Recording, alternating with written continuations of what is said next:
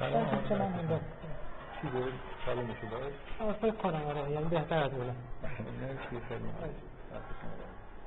میشه وقتی شما موضوع تعریف نکردی؟ یه خورده چیز یعنی علاقه کمتر شد. یعنی من اتفاقا علتی دارم می‌پرسم اینه که یه چیزی الان دارم بهتون بگم. آره. اگه تعریف نکردید می‌خواید یه یه بار بیاید اینجا یا همین امروز در جلسه مثلا من ظرف یه رو بهتون بگم. گراف بیشتر.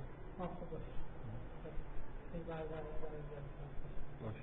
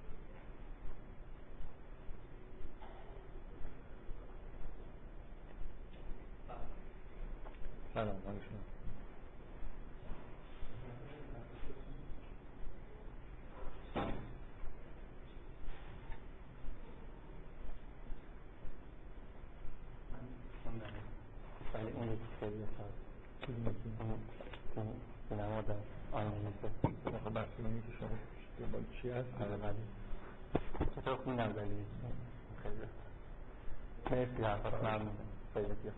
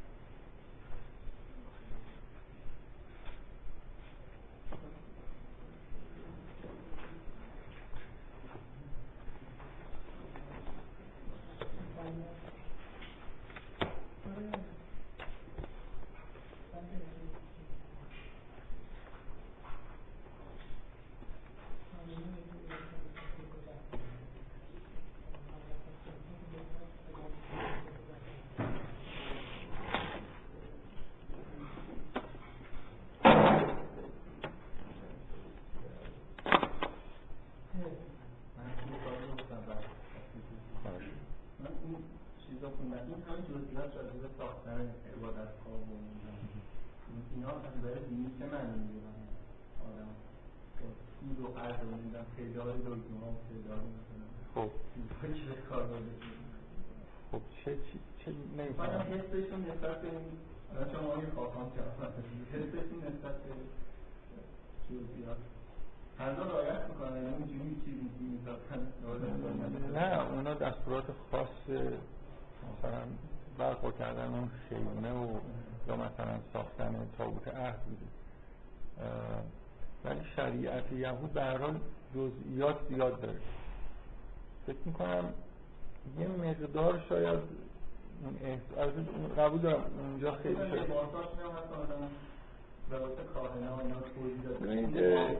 برای شما برای شما یه حالت یه خورده اه، چون نامعنوسه شاید بیشتر این احساس رو تقویت می‌کنه که خیلی جزئیات داره. ولی شما مثلا فرض کنید توی یه رساله مفصل نه از این رساله هایی که دست مردم عادی هست.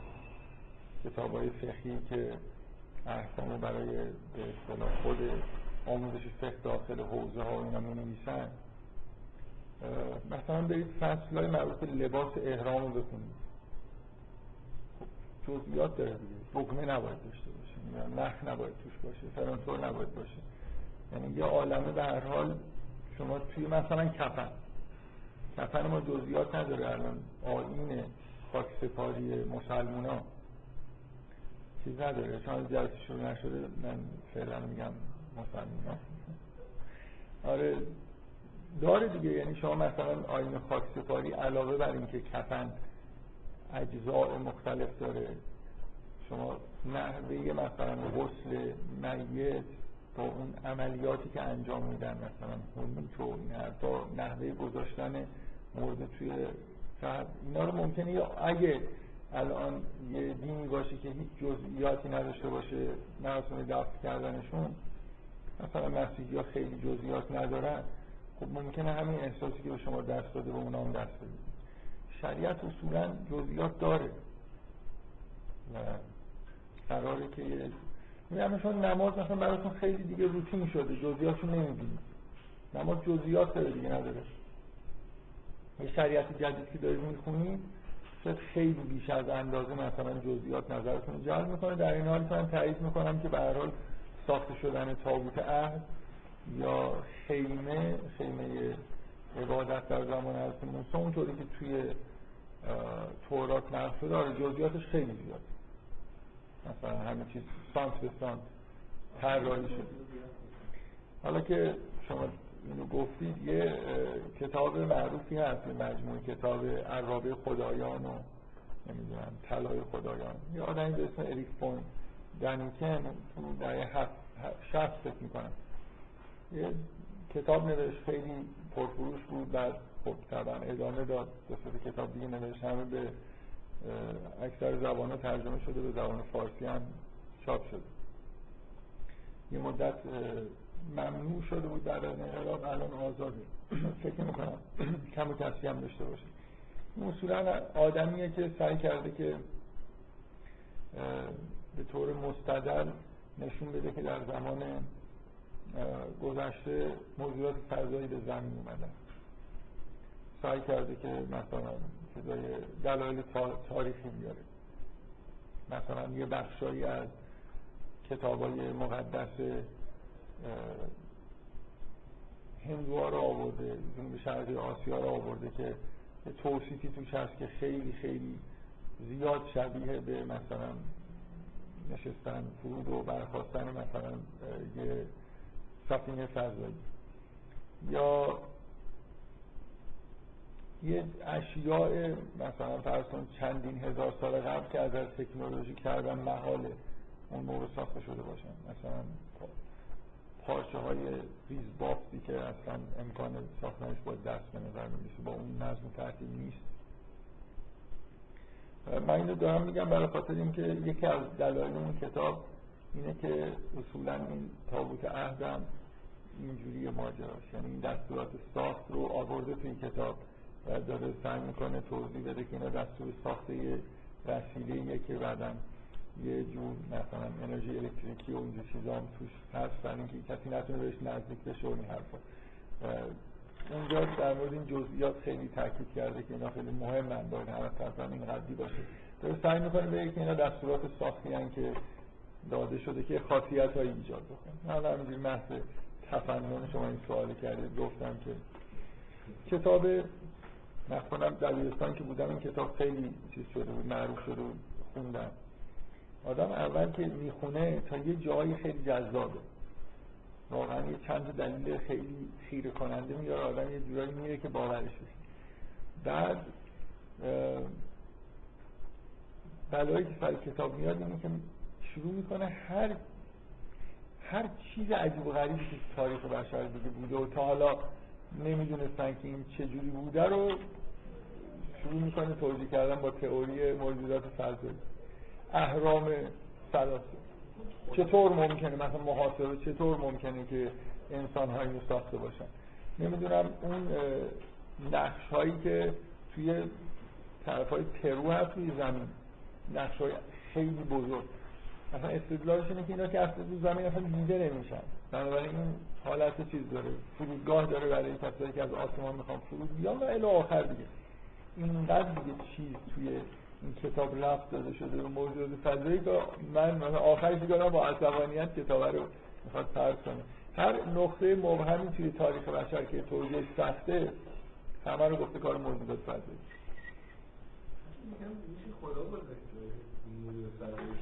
آره دیگه مثلا چیزای موجود آثار رو هم وحی و اینا رو هم همه رو پیغمبرا رو نسبت میده به موجودات فضایی که هم میشه یعنی همه چیز هر جایی که دخالت های موجود آسایی آسمانی زمینی همه چیزش با موجودات فضایی قابل چیز دیگه قابل توضیح کردن.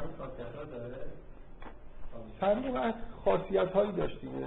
در چیز مقدسی بود مثلا. من نمی‌دونم منظور از خاصیت. که بررسی کرده بررسی ها من من اون موقع خیلی چیز نکردم که تابوت عهد مثلا شرحشون به دقیق بخونم ببینم که ادعایی که داره می‌کنه رفت داره نداره. ادعا می‌کنه که یه دستگاه که جزئیاتش داره اون رو گفته میشه. یه خود به هر حال من نمی شما ببینید اون کتاب رو بیارید ببینید اون دستگاهی که میگه. من یادم نیست دقیقا چی میگه. فقط یادمه که جزئیات ساخت تابوت عهد اونجا یکی از استدلالاشه که این یه چیز علمیه. مثلا دستوراتی که دارن میدن. خود واقعا خود این استدلال عجیبه. موجودات فضایی یه چیزی بسازن بدن موسا. لیزر داشته باشه دیگه. حالا بهش بگن نمی‌دونم اینجوری کن اینو این یه خود به نظر من که خود اصل استدلالش در حال اگه جزئیاتش بخوره به دستگاه چیزم یه خود عجیب میشه که نسبتش بدیم به موجودات.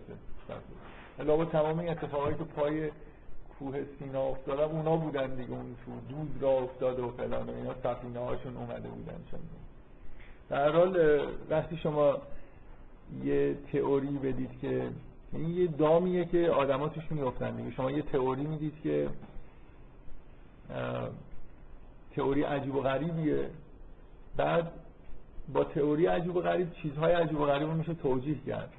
و بعد اینو به عنوان چیز بگیرید دیگه. همه چیزهای عجیب و غریب رو توجیه کنید به عنوان برتری تئوری خودتون بگیرید اینجوری. از کجا خلاصش باید چقدر باید یه نفر دلیل قاطع داشته باشه که همچین فرض عجیبی رو بکنه؟ مثل اینه که خیلی ها همه چیز رو با وجود خدا توجیه می‌کنن دیگه. شما هر چی بهشون بگید هر جایی که چیزی پیش اومده میگن خب این کار خدا بود.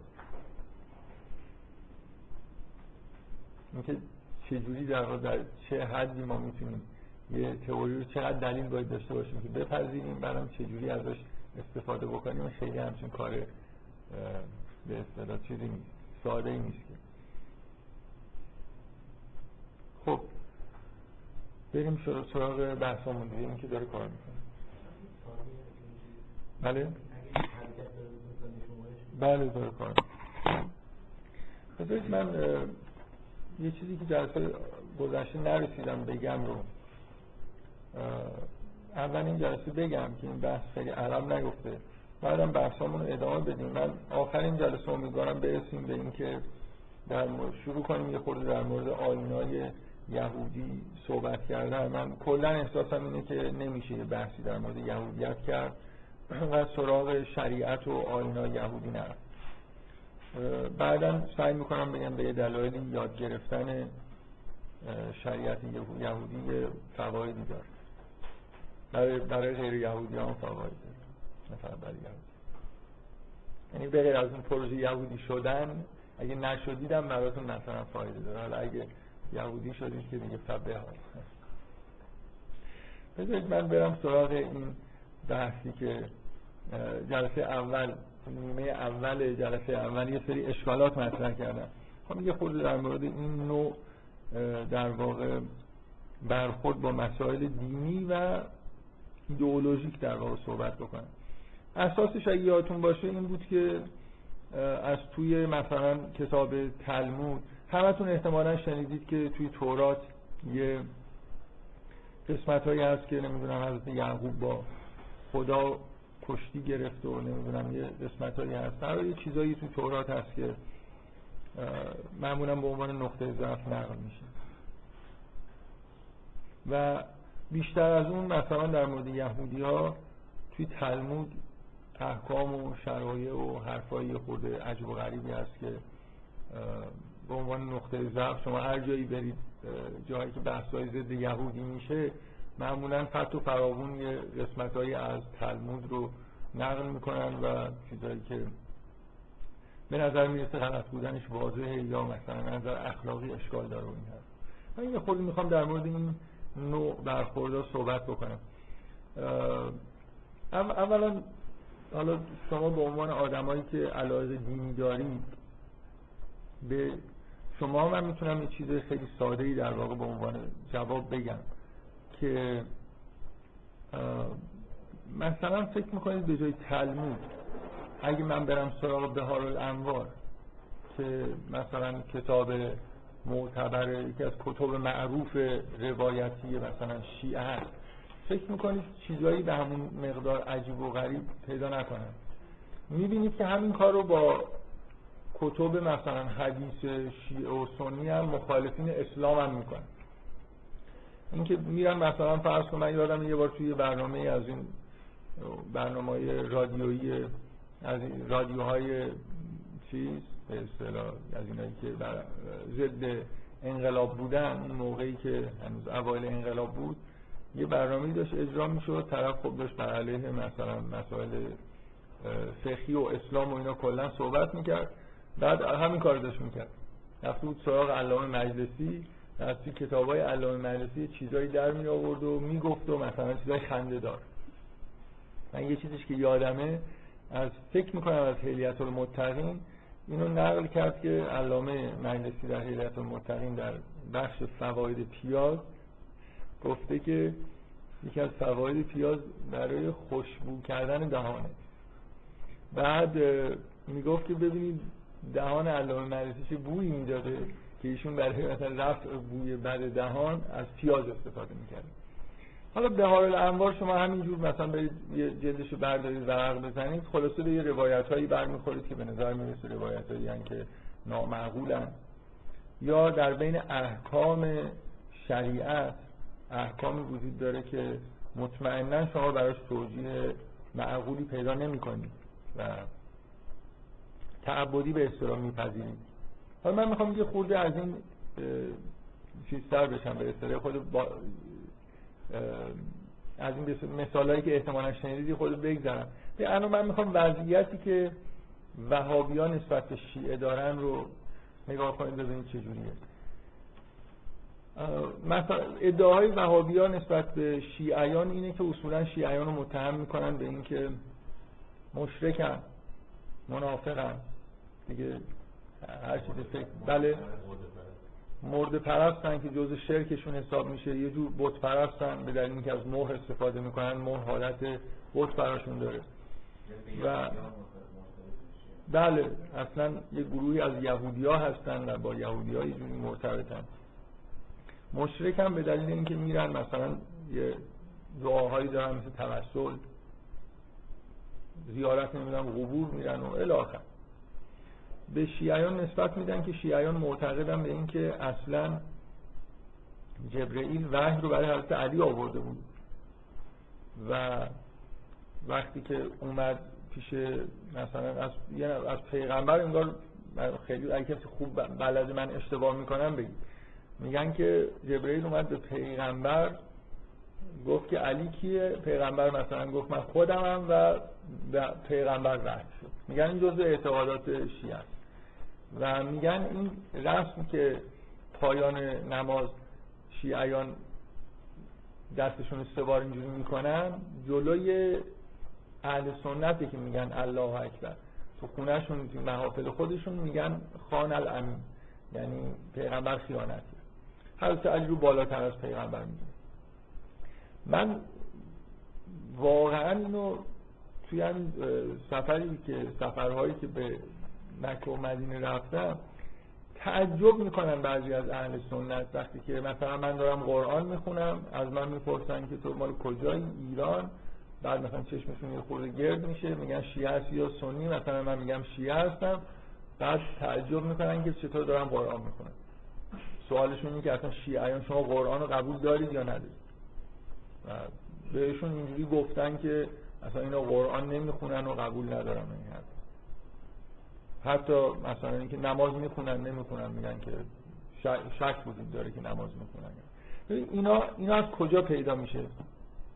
طرف در خاطر اینکه می‌خواد مثلا یه جوری باشی واقعا یه گروهی مثلا, مثلا الان همین الان در ترکیه یه کسانی هستن که ادعای تشیع می‌کنن.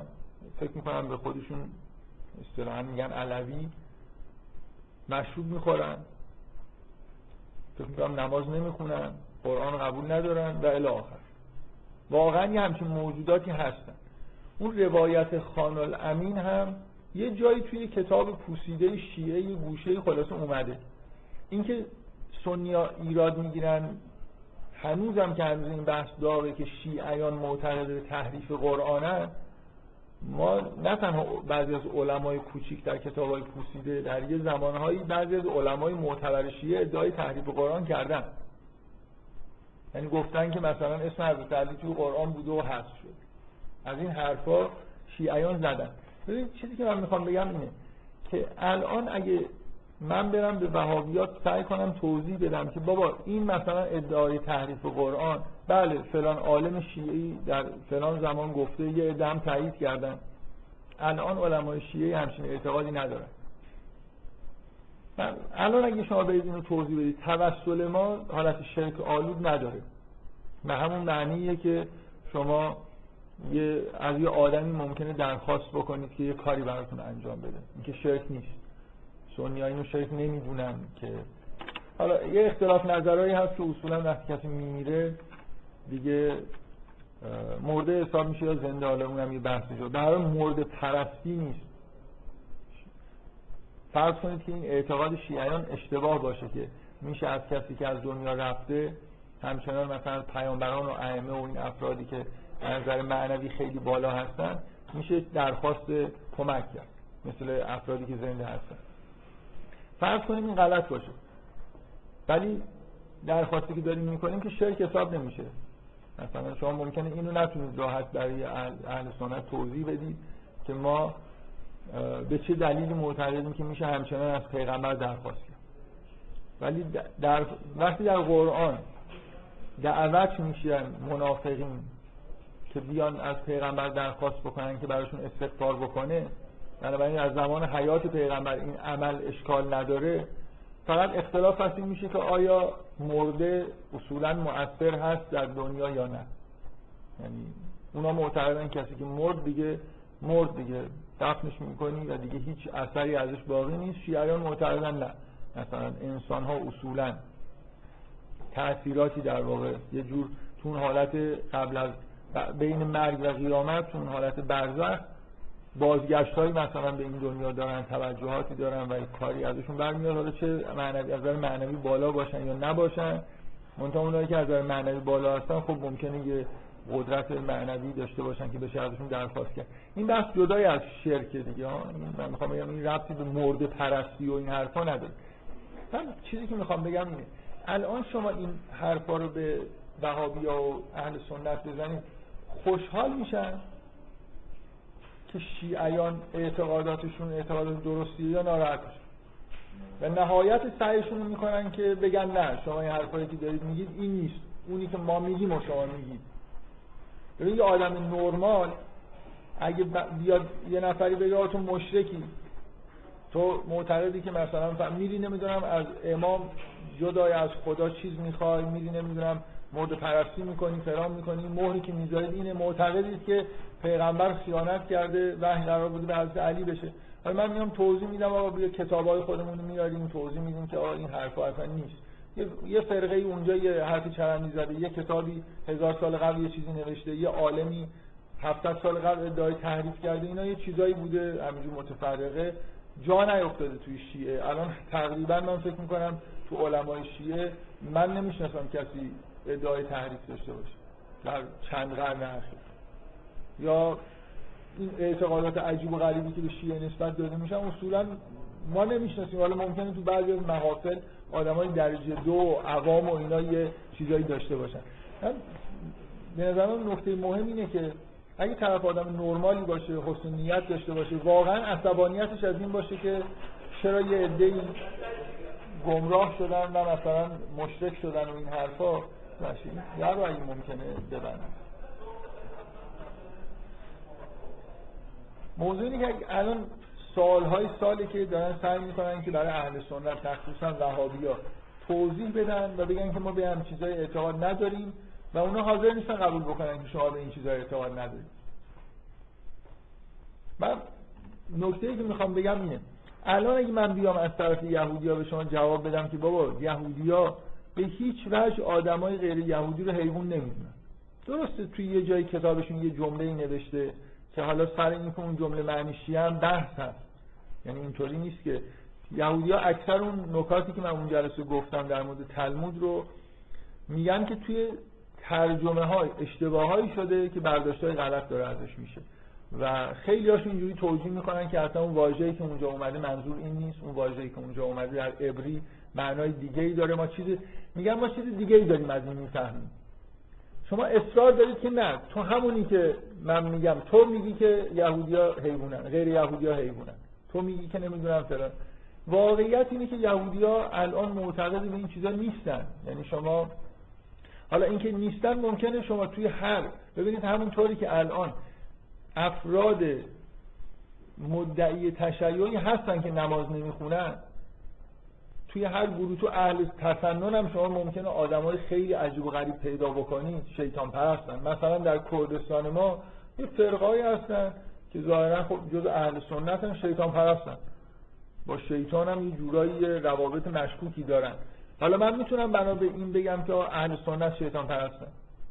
ممکنه الان واقعا نقل می‌کنن که فلان روحانی مثلا ارتودکس مقیم اسرائیل همین ده سال پیش گفته که عربا مثلا همشون نجستن همشون حیوانن. خب این جو آدمای عجیب و غریب همه الان تو ایران شما می‌تونید یه آدمی پیدا بکنید که همچین حرفایی بزنید مهم اینه که اگر این اشکالا رو که شما به یهودیا می‌گیرید جوابشون اینه که ما به این چیزا معتقد نیستیم. شما باید خوشحال بشید دیگه. پس یهودیا به اون چیزای بدی که شما فکر می‌کردید معتقد نیستن. خیلی خوب. مثل اینکه شما یه حمله ای کردید. ممکن بود مثلا این جمله ها باعث بشه که اگه شما حمله نمی کردید اینا به سمت همچین اعتقادات می‌رفتن. حالا یه حمله هایی بهشون شده و اینا این همچین اعتقادات ندارن. نمونهش مثلا یهودیا با مسیحی ها. خود یهودیا با مسیحی ها مسلمان هم همینجور. واقعا مسیحی ها الان مشرکن. یعنی اعتقادشون اینه که مثلا مسیح و خدا دو تا چیزن و دو تا خدا داریم.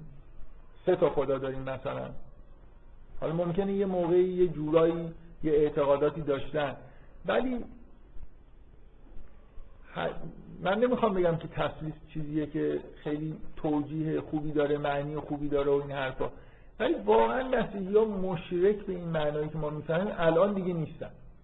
یعنی یه جوری معتقد به یه خدا هستن دیگه. حالا معتقد به ظهور مثلا خداوند به صورت عیسی مسیح هم هستن. ممکنه اعتقاد عجیب و غریبی باشه. ولی الان نسبت دادن شرک به مسیحی یا نسبت دادن شرک به هندوها؟ شما برید از هندوها بپرسید. واقعا به یه خدا معتقدن به عنوان خدایی که جهان رو خلق کرده و اداره می‌کنه یا به چند تا خدا. ممکنه یه رگه های از شرک حالا توی اعتقاد هندوها پیدا کنید.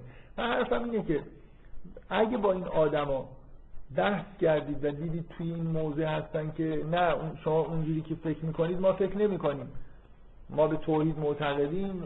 خب این باید باعث خوشحالی ما بشه دیگه و یه رها بکنید این مسئله رو که یه ایرادای این شکلی مثلا فرض کنید در تلمود یا فرانجا وجود داره.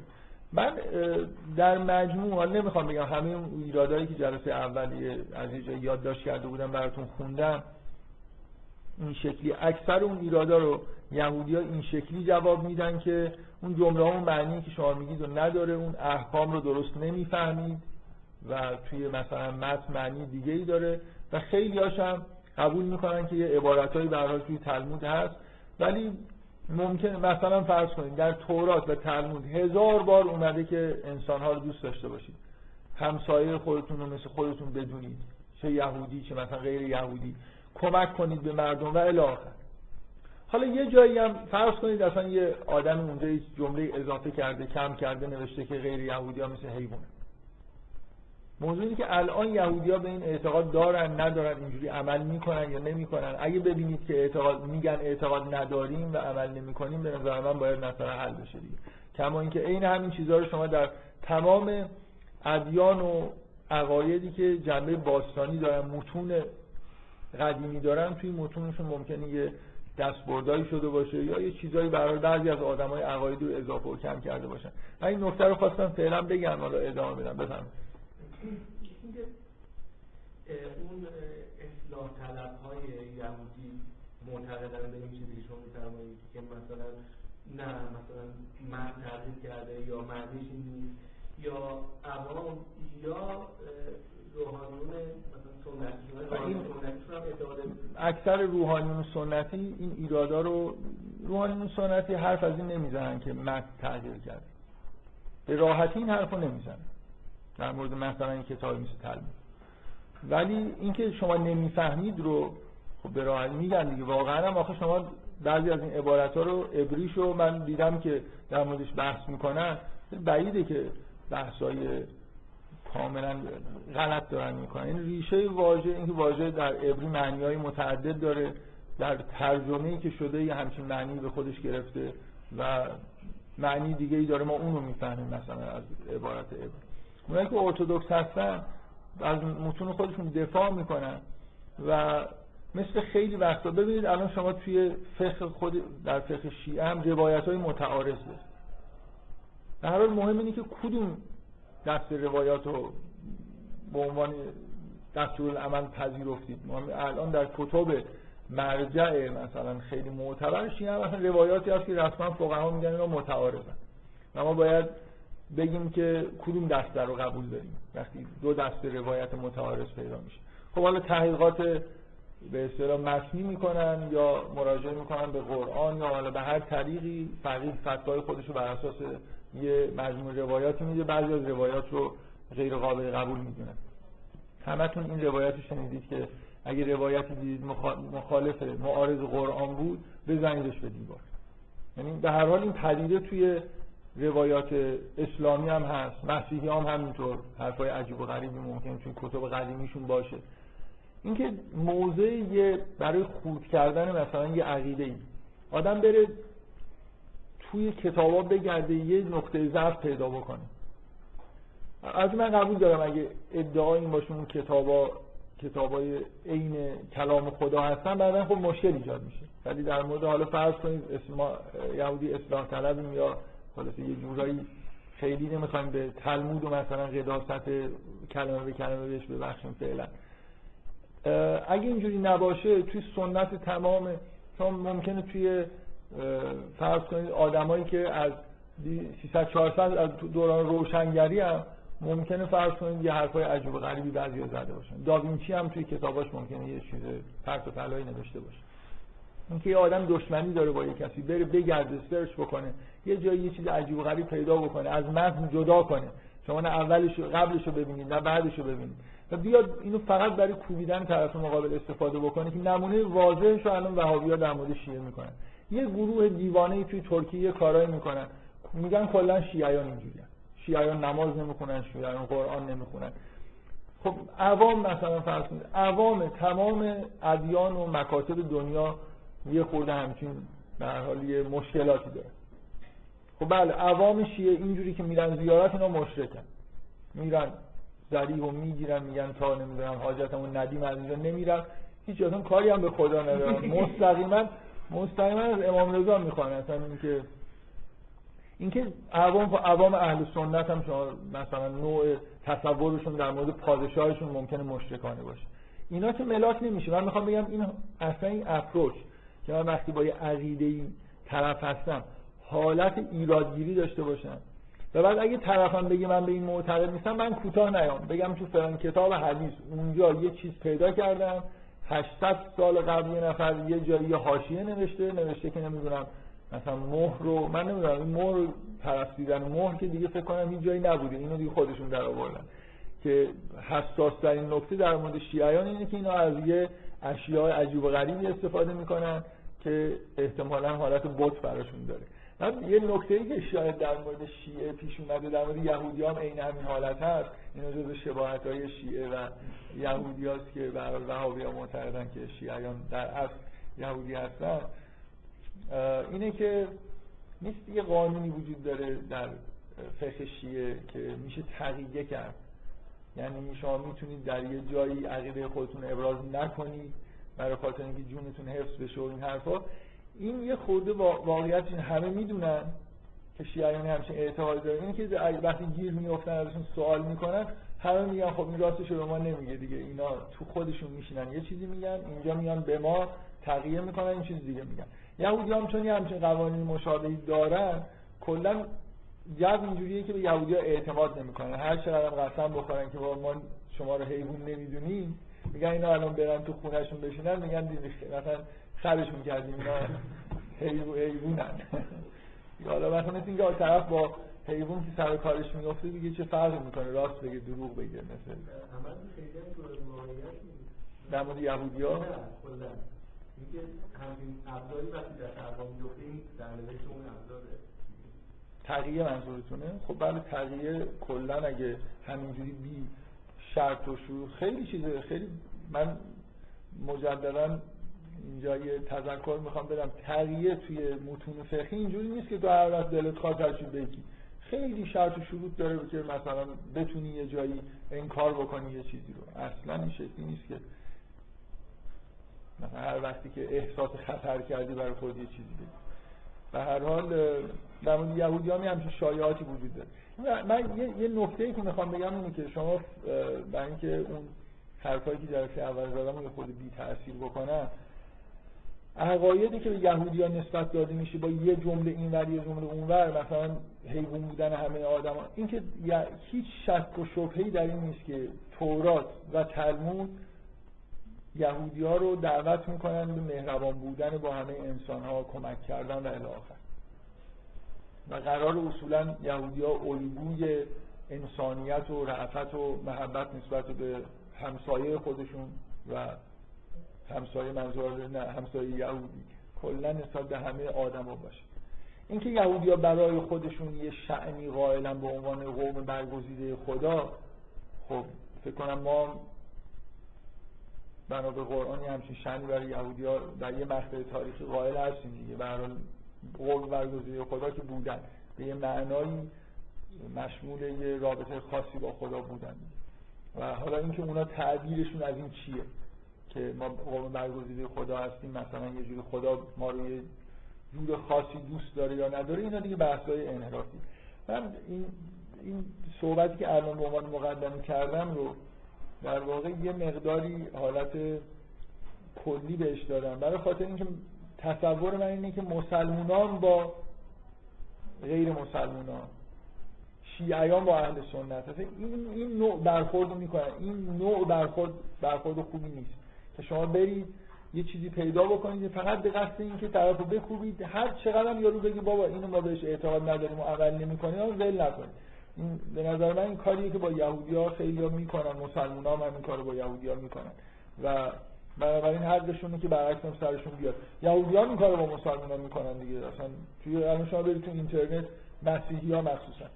پر از جاهاییه که یه چیزایی از تو قرآن و روایات و تاریخ اسلام و در میارن که سعی کنن یه جوری نقل بکنن حالت خندهدار و مرتک پیدا بکنه. خیلی بعضیاش خندهداره به دلیل اینکه طرف به این دلیل خندش می‌گیره و به نظرش خندهدار می‌رسه که مخالف توراته میگه ببینید اینجا چی نوشته. و خب چون نگاه می‌کنه خودش به یه چیز مشابهی یه جور دیگه. مثلا فکر کن طرف مسخره کنه که اینا میگن که ابراهیم اسماعیل رو قربانی کرد. خب اونا میگن خب ابراهیم اسحاق قربانی کرد. ولی اینقدر یعنی طرف ذهنش چیز شده به اصطلاح. اونا رو به عنوان حقیقت پذیرفته که اگر یه چیز میگن اینا اشتباهی مثلا پیغمبر بوده که نمی‌دونسته خودش اسحاق یا نه فکر کرده اسماعیل. برای خودشون میگن. یا بگذارید. در این موضوع حداقل این اسحاق و اسماعیل که جز عقایدی که تو قرآن به نظر من یه جوری منشأ خیلی از توجیهاتیه که قرآن در مورد اسلام و حج و مکه و تغییر قبله و همه اینا جوری به اسماعیل برمیگرده این یه اشتباه لفظی یا دونستان و ندونستان بفهمید. سوالتون یادتون رفت. خب خب خیلی اتفاق اتفاق خوبی افتاد. خب بذارید این یه نکته. من می‌خوام بگم که خودتون در حال اگه خیلی یهودی ارتودکس نباشه که خب اکثریتشون هستن اگه ارتودکس نباشن اینجوری برخورد می‌کنن که اصولا ما همچین اعتقاداتی نداریم. و اون جاهایی که حالا معنیش هم درسته و معنی خوبی نمیده رو بهش باور نداریم. چیزهای دیگه ای داریم که متعارض با اینا هستن دستور به اخلاق و مهربانی. ما به اونا عمل می‌کنیم. این هم از کجا اومده نمی‌دونیم. همون برخوردی که شما با یه سری روایاتی که الان توی کتاباتون هست می‌کنیم. هیچ احساس نمی‌کنید این مشکلیه. خب اون روایات خلاصه جعل حدیث شده هزار تیم و ممکنه اشتباه استنساخ باشه یه لفظی عوض شده. شما که نمیاد بگید این روایت اینجا اینجوری اومد دیگه من باید حتما به این عمل بکنم برای اینکه ممکنه ضدش جای دیگه باشه. به هر حال برای یهودی های روشنفکر که حالا من البته اینجا دارم سعی می‌کنم چون اکثریت با ارتودکس خیلی از ارتودکس بودن کوتاه نیام. مثلا در مورد الفاظ تورات و اینا ارتودکس به شدت حساسیت دارن که الفاظ الهی هم. ولی اینایی که مدرن ترن اصلا یه همچین رفورمیستاشون مطلقا همچین اعتقاداتی نداره. من سعی می‌کنم تا جایی ممکن همون نظر اکثریت یهود رو اینجا رعایت بکنم مگر اینکه دیگه خیلی اوضاع بد بشه مجبور بشم یه خورده کوتاه بیام. بفهمم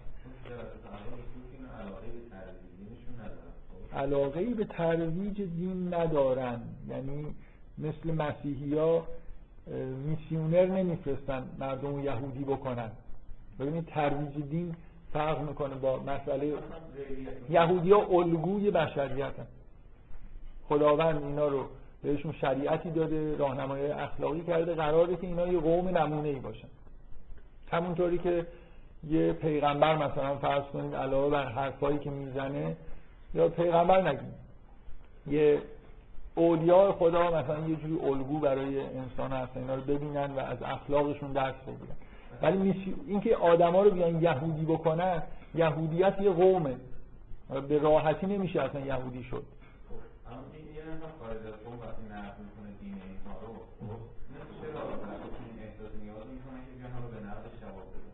برای اینکه ممکنه یهودیایی که دین اونها چیز بشه، سست بشه. بله. به هر حال از عقیده خودشون دفاع می‌کنن دیگه. بله ولی نه اون قدری که مسیحی و مسلمان ها دفاع می‌کنن. نه اون قدر ولی به هر حال خیلی هاشون دفاع. اصلا این جریانات رفرمیستی و اینایی که پیش اومده توی یهودیت برای اینه که از نظر تاریخی من خیلی جلسه قبل یه بخشایی از تاریخ یهودیت تا یه جایی گفتم. که شما می‌تونید توی این دوتا کتاب بقیهش رو بخونید. اینو که قبلا معرفی کردم اینم یه کتاب فوق العاده خوبیه. باورها و آیین‌های یهودی مال آنترمن. این این کتاب هر دوتاشون یه چیزایی از بحث مدرن یهودی دارن. این شاید خود بیشتر داشته باشه تاکیدش روی این اختلافاتی که الان وجود داره بیشتره و این که گفتم بر اونایی که ضبط شده گوش می‌کنن دومیه بود یعنی آنترمن این بحثا اصلا از اینجا در واقع مقدار شروع شد. تو همین کتاب آنترمن می‌دونید که ماجرای رفرمیسم اه، وقتی که اروپا مدرن شد یعنی دوران روشنگری یه مرحله پیش اومد که بهش میگن مرحله آزادسازی. یهودی ها آزاد نبودن دیگه. یهودی ها در گتو زندگی می‌کردن. یعنی اصولا حق نداشتن توی مردم مسیحی قاطی بشن. همه جا برای خودشون در حاشیه ها یه خونهایی داشتن گتو هاشون دیوار به شهرک داشتن شهرک یهودی مثلا. اونجا زندگی می‌کردن. هم خودشون راحت بودن هم مردم از دست اینا راحت بودن. مسیحی ها از یهودی ها متنفرن دیگه.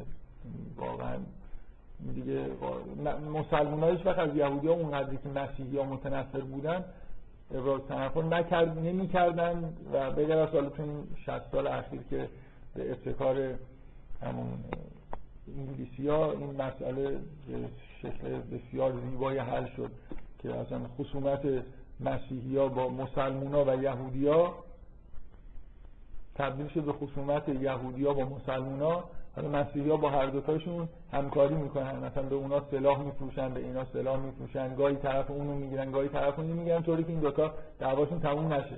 یعنی اگه یه نفرم خیلی زورش زیاد بشه خود میرن. و من نمی‌خوام این جنگ دینیه ولی خب یه سیاست فوق العاده ای بوده دیگه. مثلا کلا مشکل مسلمونا و یهودیا رو اروپایی ها اینجوری برای خودشون حل کردن. هم محترمانه با شوق و ذوق یهودی ها رو اخراج کردن از اروپا مقدار زیادشون رو. از اون طرف این مشکل عظیمی هم برای مسلمان ها به وجود آوردن که اصلا 60 سال من فکر می‌کنم که بزرگترین عوامل عقب افتادگی سیاسی و اقتصادی مسلمان اینه که همیشه نگاهشون اینه که اونو ما باید بگیریم دوباره مثلا یعنی کار زندگیشون گذاشتن دعوا دارن که اونا چرا اومدن اینجا مستقر شد در این به نظر میاد که آمریکا و انگلیس خیلی. از سوی انگلستان این ایده ها شروع شد. کاملا هم سیاسی بود از طرف دولت انگلیس. بعدا هم خب آمریکایی ها ایده رو به خوبی ادامه دادن و میدن.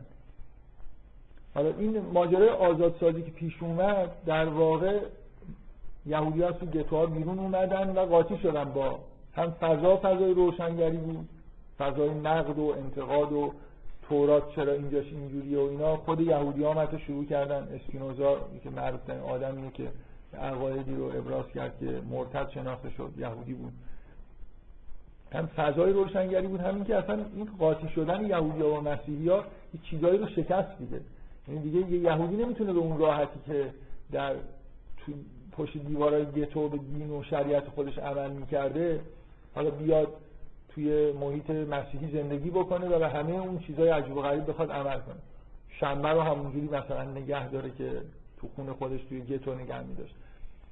این همونطوری که مسلمان ها الان مثلا این دانشجوها که میرن آمریکا کم کم چون سخته بعضی چیزها رو یه خورده آوانس میدن به خودشون یهودی هم که اومدن بین مسیحی ها کم کم این حالت ایجاد شده از تو دلش همین رفرمیسم و اینا در اومد. هم جنبه اعتقادی در جهت معقول کردن یهودیت داره و در این برخورد عقاید پیش اومده و همین که به هر حال واقعا زندگی کردن تو دنیای مدرن و عمل کردن به اون شریعت چندان حالا اگه آخرین جلسه وقت شد من یه خود شروع کنم شریعت رو بگم اصلا کار ساده ای نیست که شما وسط مردم زندگی بکنید و شنبه ها به تمام جزئیات قانون شنبه مثلا عمل بکنید حالا بقیه روزام خیلی کمی از شنبه نمی‌کنه بفهم چرا اگه اینقدر مشکل مشکل داشتن مسیحیات تو مسیحا اخراج کردن یهودی رو ببینید اخراج کردن آخه یه خورده شاید لفظ خوبی نیست. یهودی بعدشون نمیومد که جدا از مسیحی زندگی بکنن با هم باشن. یعنی حالت بسته بودن محیط یهودی خود یهودی هم اینجوری می‌خواستن. ولی اینکه در یهود در گتوها بد رفتاری می‌شد با یهودی ها یعنی حکومت های مسیحی همیشه من الان یادم نیست که این جمله رو کجا خوندم و از کیه. توی یک از کتاب های فارسی که یکی از این متفکرین مسیحی گفته که گفته با سگ هم مثلا اینجوری رفتار نمی‌کنن که ما با یهودی ها رفتار می‌کنیم. این برخورد با یهودی ها خب برخورد خیلی بد و با همراه با بی احترامی و محدودیت های زیاد بود. مثلا فقط اون داخل گتو زندگی کردن. ولی جدا بودن رو فکر می‌کنم همین الان هم ارتودکس یهودی ترجیح میدن که جدا باشن. شما توی همین دنیای مدرن هم خلاص اون آزادسازی انجام شده ولی محله های یهودی نشین داریم. الان شما برید تو کشور اروپایی آمریکا کانادا یهودی با هم زندگی می‌کنن. برای اینکه خب یه روزی می‌خوان چراغ روشن نکنن فلان کار نکنن هاشون دل دلشون می‌خواد که مثلا توی یا کنیسه باید داشته باشن برن اونجا عبادت بکنن. طبیعیه که جدا میشن. چه حضور یهودی در جامعه مسیحی چه تأثیری داشت که سعی کردن بیشتر اخراجشون کنن؟ یعنی فقط با پاشیه روندن یه حدشه. یعنی از جامعه کلا برونه اینا؟ اینا مش... منظورتون تأسیس اسرائیل و این حرفا؟ نه به طور کلی. منظورتون این اتفاقیه که الان اروپا یه جورایی خالی از یهودی شده تا حدود زیادی اینا خب میموندن مثلا به یک قسمت دیگه هستن من اصلا منظورتون در چه تاریخیه؟ چه اتفاقی؟ همون زمانی که خب خب گتو ایجاد می‌کردن. یهودی اونجا زندگی می‌کردن. و با هم دیگه هم بودن. یه محله یهودی نشین داشتن. خب؟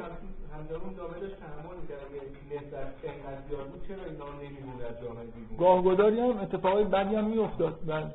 ولی خب مثلا فرض کنید مسلمان ها رو تحمل می‌کردن. آخه ببینید به هر حال اون اتفاق یا باید مردم یه جوری یه شورشی بکنن یا حکومت ها غالبا اینجوری بود که یه دفعه حکومت های افراطی مسیحی من میومدن سر کار و از این کارا می‌کردن. یعنی ممکن بود کار به قتل عام و اخراج کامل و این حرفان برسه. بارها اینجور اتفاقا این در اونور افتاده دیگه. تحریک کرد. یه روحانی مثلا مسیحی ممکنه بر علیه یهودی ها یه دفعه تحریک ایجاد بکنه و یه اتفاقایی بیفته. ولی خب خود حرف عجیبیه دیگه که اینا به شدت از اقتصادی همیشه قوی بودن. این منافعی برای مردم داشتن. یعنی آره یعنی برای عضو جامعه بودن دیگه. مردم بابا در دیگه هر چقدر متعصب و اینا باشن یه چیزای انسانی دارن راحت نیست دی رو که سالهای سال دارن زندگی می‌کنن شما مثلا بزنید بکشید یا اخراج بکنید. ولی اتفاقایی بیفته دیگه. اینا به طور تاریخی خب محل زندگیشون توی همه جای اروپا بود.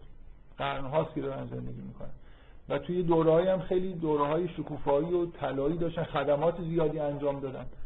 واقعا یهودی توی اسپانیای اسلامی که خودشون اونجا رو میگن دوران طلاییشونه خب خیلی مورد احترام بودن این مسلمان ها باشون خوب رفتار می‌کردن اونا هم در مقابل خدماتی ارائه می‌کردن خیلی اوضاع خوبی داشتن.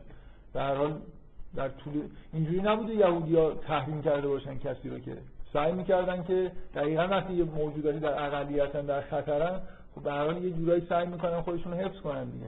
یعنی یه باجهایی بدن اگر نه یه خدماتی ارائه بدن که موجودیتشون حفظ بشه. خب یه خود بیشتر من این توضیح رو دادم. برای اینکه فکر می‌کنم جای مناسبیه که شما هم مشابهین با دیگران برخورد نکنید. یعنی هر مارکسیستا اگر میگن که ما اهل خشونت نیستیم نرید یه جمله مارکس نمی‌دونم یه گیر بیارید که این گفته که نبزنید همه مثلا بکشید. حالا اونا میگن که معتقد نیستن به اینکه مارکس اهل خشونت بوده. استالین مثلا خشونت.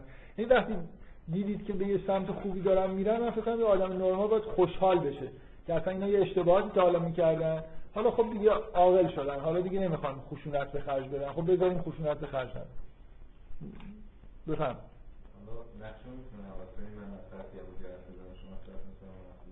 آره من هنوز خیلی مشکل ندارم.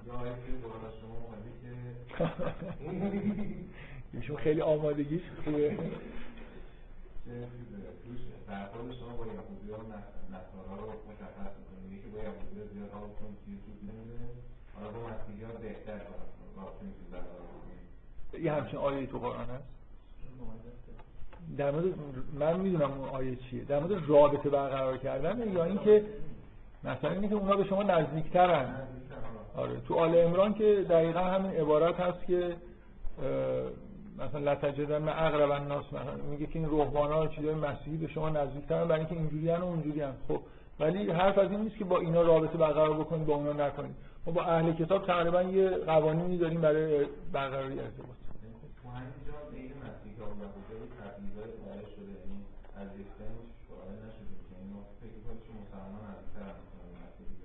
بعد همین فکر کنم آیه زیربنای برخوردها شده تو کنیم یهودی خیلی بدتری اتفاق پذیر خوشته خیلی بدی مثلا مسیحی هم مثلا قابل تحمل‌تر. یعنی همین باعث شده شکلگیری که افراد توی جامعه مسلمان نشده. نه فکر نمی‌کنم. فکر نمی‌کنم. برای خاطر اینکه شما در طول تاریخ همه جا در تمام همه جغرافیا و تاریخ رو نگاه کنید اینجوری نیست. یعنی مثلا در زمان جنگ‌های صلیبی کافرهای حربی مسیحی هم مسلمان با اونا مشکل دارن با یهودی ها مشکلی ندارن.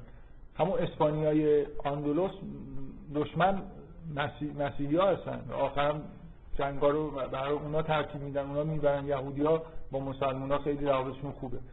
اینکه ما الان در یه دورانی داریم زندگی می‌کنیم تو این جغرافیا مردم نسبت مسیحی ها یه جورایی شاید ایده بهتری دارن خیلی. شما الان فکر می‌کنید تو ترکیه اینجوریه؟ فکر نمی‌کنم. تو ترکیه ارامنه مثلا شیاطین آره آره ترکا اصولا هم ترکای آذربایجان خودمون هم شاید ارمنیا براشون از یهودی ها چیزتر باشه. بستگی داره دیگه اینا جغرافیا رو تغییر بدید تاریخ رو تغییر بدید برخورد مسلمان ها با مسیحی ها و یهودی ها یه نوسانایی داشته. چیزی که همیشه برقرار بوده دشمنی مسیحی ها با یهودی ها بوده بوده و هست و خواهد بود و اینا برای اینکه مسیح رو یهودی ها کشتن باشون مشکل دارن. چیه؟ بله. خب.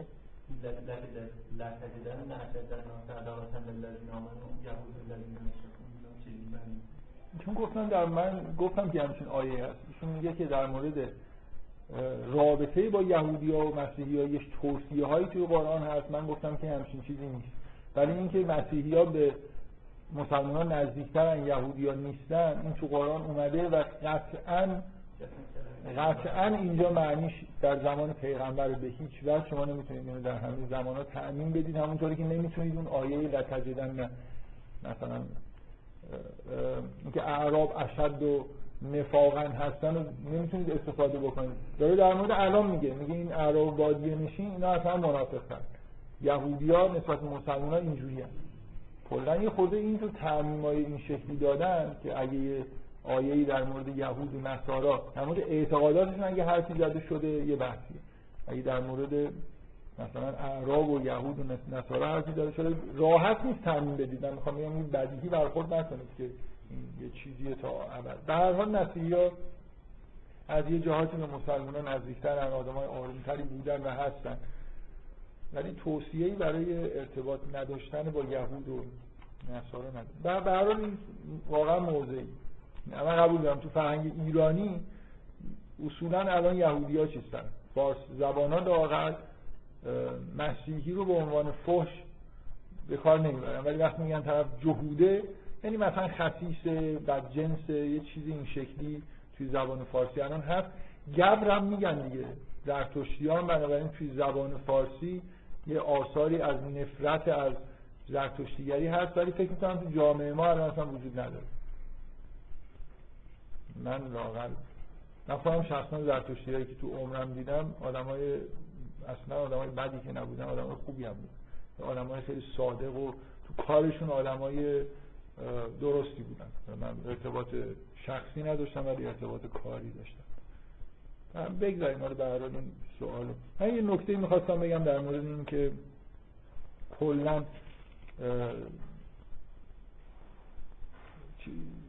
اینجور اشکالات عقلی توی متون و حالا ها چجوری برخورد می‌کنن ما چجوری برخورد می‌کنیم که یه خود بیش از اندازه این نکته که گفتم طول کشیده بذاریم مقدمه رو که به هر حال باید می‌گفتم. من می‌خوام ذهنتون رو آماده بکنم که اون اشکالات خیلی چیزای جدی نبود دیگه چیزایی که گفتم. امیدوارم پذیرفته باشید که اون نوع اشکال گرفتن به متون و یه جایی یه چیزی پیدا کردن در حالی که صد جا برخلافش هست و یهودی هم اعتراف دارن به اینکه اون اعتقادات اون شکلی ندارن این دیگه پیگیری کردن خیلی نمی‌خواد. بذارید فقط یکیشو به عنوان مثال بگم که سوء برداشتی که وجود داره چیه. یه مجموعه ای از احکام توی تلمود و اصولا شرع یهودی هست که به شدت یهودی ها رو نهی می‌کنه از اینکه مرتکب گناه بشن در جایی که اینا رو می‌شناسن. اگه یادتون باشه یه چیزی من گفتم که به نظر نامعقول میومد که اگر می‌خواید گناه بکنید برید توی شهر دیگه ای که شما رو نشناسن گناه بکنید. یا یه عبارت هایی هست که وقتی که یهودی گناه می‌کنه خداوند خار میشه مثلا خار و خفیف میشه. ببینید اینا نتیجه اون یعنی من فکر کنم کسایی که به نظرشون ایراد میاد نمی‌فهمن احساس یهودی ها نسبت به یهودی بودن چیه. چه, چه وقتی یه قومی احساس می‌کنه که خداوند یه جوری با روی اینا حساب کرده اینا قرار الگوی جامعه بشری باشن برای اینا فرق می‌کنه که کار خطا رو در ملع عام انجام بدن. همه مردم غیر یهودی مثلا ببینن که طرف یه همچین کاری داره می‌کنه یا در خفا انجام بدن. یعنی وقتی که یه کسی اینا احساسشون کلا اینه که یه جورایی چیز هم دیگه قرار الگو باشن. یه همچین وظیفه احساس وظیفه ای می‌کنن. بنابراین وقتی که می‌خوان یه خطایی بکنن مثل یه آیه توی قرآن هست که به زنهای پیغمبر میگه اگه شما یه خطایی بکنید دو برابر شما رو عذاب می‌کنید چون دیگه الان زن پیغمبره بنابراین مردم یه جور دیگه ای نگاه می‌کنن. اگه یه خطایی بکنه باعث کسر مثلا شأن پیغمبر میشه. اگه کارو خوب بکنه باعث با کسی ازدواج کرده که یه جوری در حال شخص خاصیه. یهودی های همچین احساسی نسبت به خودشون دارن. بنابراین خیلی حساسن که آبروریزی نشه. یعنی اینکه یهودی مرتکب گناهی بشه توی جامعه و همه بفهمن مخصوصا غیر یهودی ها بفهمن خیلی براشون مثلا حالتی چند برابر باید عذاب بشه همچین احساسی بهشون دست میده. یعنی که اون توصیه ها معنی خیلی روشنی داره که برید یه جایی که شما رو نشناسن. به اسم ندونن یهودی هستید ندونن که به اسم یهودیت تموم نشه اگه کار خلافی دارید انجام می‌دید. فکر می‌کنم معقوله دیگه. اگه اون عقاید عقاید نامعقولی نیست این برخورد هم برخورد. من اینو دارم مثال می‌زنم برای اینکه خیلی وقتا شما به یه افرادی که توی یه دین یا ایدئولوژی هستن یه ایراد می‌گیرید که تو ف... اگه فضای ذهنی اونا رو بدونید و بدونید که مثلا اهدافشون چی اصلا ایراد نیست. خیلی ایرادایی که به مسلمان ها می‌گیرن مسلمان ها گاهی مسیحی ها ایراد می‌گیرن. همین حالت واقعا داره.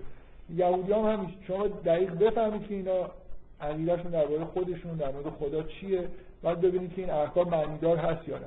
اگه مسلمان ها و مسیحی که به شدت مخصوصا مسلمان ها نسبت مسیحیت به شدت دچار سوء تفاهم مثلا نمی‌فهمن که مسیحی ها شعن مسیح براشون چیه شعن کتاب مقدسشون چیه. با همون دیدگاه دینی خودشون به نظرشون میاد که مثلا اینا چقدر کتابشون مزخرفه چقدر نمی‌دونم کارهایی که می‌کنن علکی و این حرفا.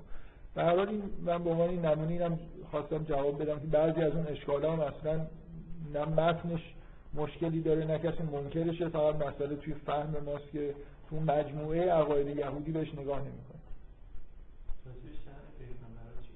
راجبه خب. توضیح آه اینم جز ایرادا بود. خب شما الان به وهابیا اگه بگید که در مورد پیغمبر پیغمبرها چه شأنی قائلن به شما چی میگن؟ یه جورایی این شأن قائل شدن های شما رو ممکنه مشرکانه حتی بدونن. وهابیا براتون این روای... آیه رو می‌خونن که قول نمان بشر مثلکم یوها الیه پیغمبر هم یکی انسانی بهش وحی میشه. شأن قائل بودن و این حرفا خیلی چیز نیست. مثلا من می‌خوام بگم اون ایراد و یهودی ها ممکنه اینجوری بهتون جواب بدن که شما مشکل دارید که زیادی شأن و شؤونات قائل میشید. یه حقایقی در مورد بر پیغمبر گفته شده دیگه حالا. در مورد حضرت موسی هم حتی که پیغمبر بزرگشونه.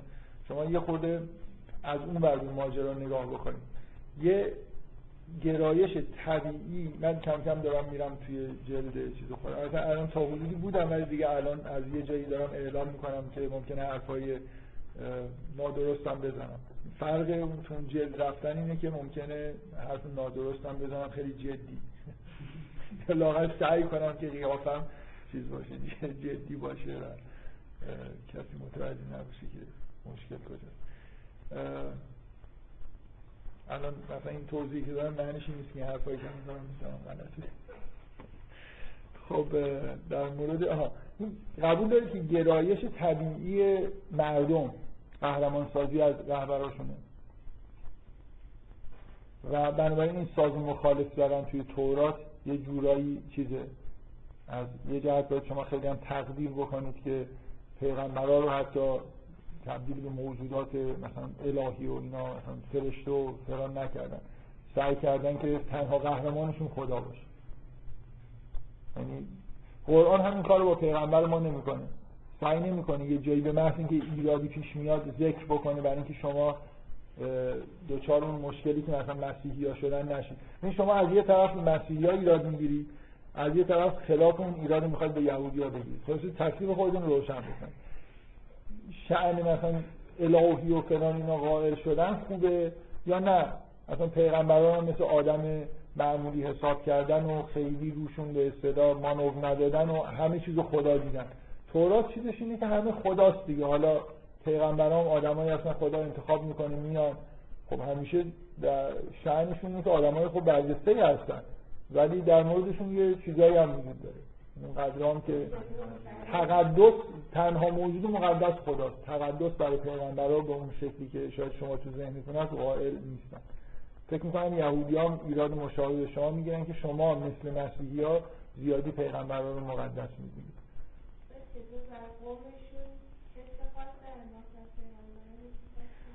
نه برای پیغمبر قوم خودشون هم که نمیگن ما قوم مثلا ایرادی هستیم. تورات پر از ایراد گرفتن به قوم یعنی اون اشکالی که ایشون داره می‌گیره که توی تورات ایرادهایی به پیغمبر وارد میشه قوم بنی اسرائیل که تو تورات دیگه نابود شده اینقدر بهش ایراد گرفته شده. اینکه برای خودشون شأن چیز قائلن نمایندگی و برگزیده بودن قائلن خب برای پیغمبران که برگزیده بودن و قائلن.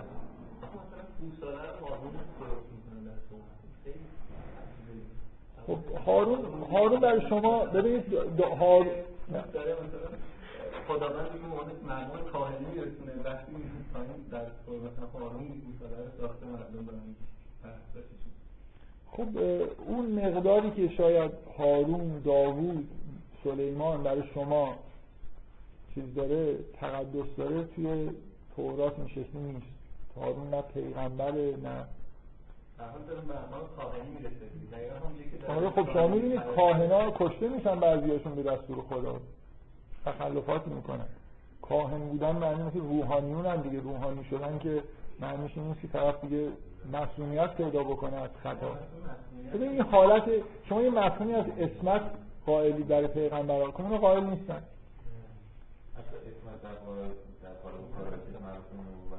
قائل یعنی بله. خب، چرا؟ قائل اونجا قائلن. یعنی آره ببینید اه، دیدگاه دیدگاه یهودیان نسبت به پیغمبرا خیلی شبیه دیدگاه سنیا و وهابیا به اصطلاح سلفیا نسبت به پیغمبراست مثل مدیوم بهشون نگاه می‌کنه خدا یکی رو انتخاب می‌کنه ممکن شما رو انتخاب کنه. مثلا دیگه ایشون خواستم مثال خیلی خیلی بد بزنم. شما رو خدا انتخاب کنه یه کاغذ بده دستتون ببرید یه جایی بدید خب چه اشکالی داره؟ لازمه شما یه شأن شؤوناتی داشته باشید یا مثلا موجود مقدسی باشید مدیوم خوبی باشید. ممکنه. بله. چرا؟ یهودی ها که نمیگن پیغمبر و افراد برجسته ای نبودن دینش خاصی نداشتن و اینا. معصوم نیستن خطا می‌کنن. اون حالت تقدسی که شما براشون قائلید ندارن. به هر حال من فکر می‌کنم که دارم از طرف یهودی ها صحبت می‌کنم. منکر این نیستن یهودی ها که برای پیغمبر اون شعنی که مثلا شما قائلید رو اونا قائل نیستن. و فکر می‌کنم دفاعشون از خودشون اینه که اینجوری خوبه. قداست رو به هیچ انسانی نسبت نمیدن فقط خداوند مقدس می‌دونن الی آخر. درست ضد مسیحیان بوده. یعنی مسیحیان این برخورد نکردن و پیغمبرشون تبدیل به خدا شد. یهودی به شدت جلوی اینجور انحرافات باعث دادن این جزء شعون توحیدشونه. یعنی قرار پیامبر باشه الگوی اخلاقی باشه برای امت. پیغمبر بیشتر همون حالت واسطه بین خدا و مردم و از نظر رسوندن شریعت دارن. در عین حال چیز هم هستن دیگه آدم های خوبی هستن. معصوم ولی نیستن. دعوت عملی هم دارن. بله. دعوت عملی هم دارن. پیغمبرانشون. دعوت عملی منظورتون این که رفتارشون- خوب باشه. آره رفتارشون خوب. یعنی نمونه های, نمونه های اخلاق هستن ولی معصوم نیستن. من یکم از اخلاقی که برای آدم عادی انتظار من دیگه رسما دارم میگم شما به دلیل اعتقادات چون مشرکی نمی‌تونید این چیزها رو تحمل کنید. حتما باید آدم ها رو به مقام خدایی برسونید تا دست دیگه در اینکه دست برداری از حمله متقابل دارم استفاده می‌کنم هرچی میگم.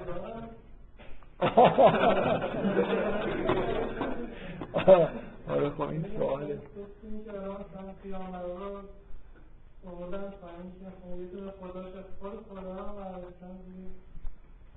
نه دیگه خدا رو پایین نمیارن. نه اونجا واقعا ابهام داره خدا نیست آره.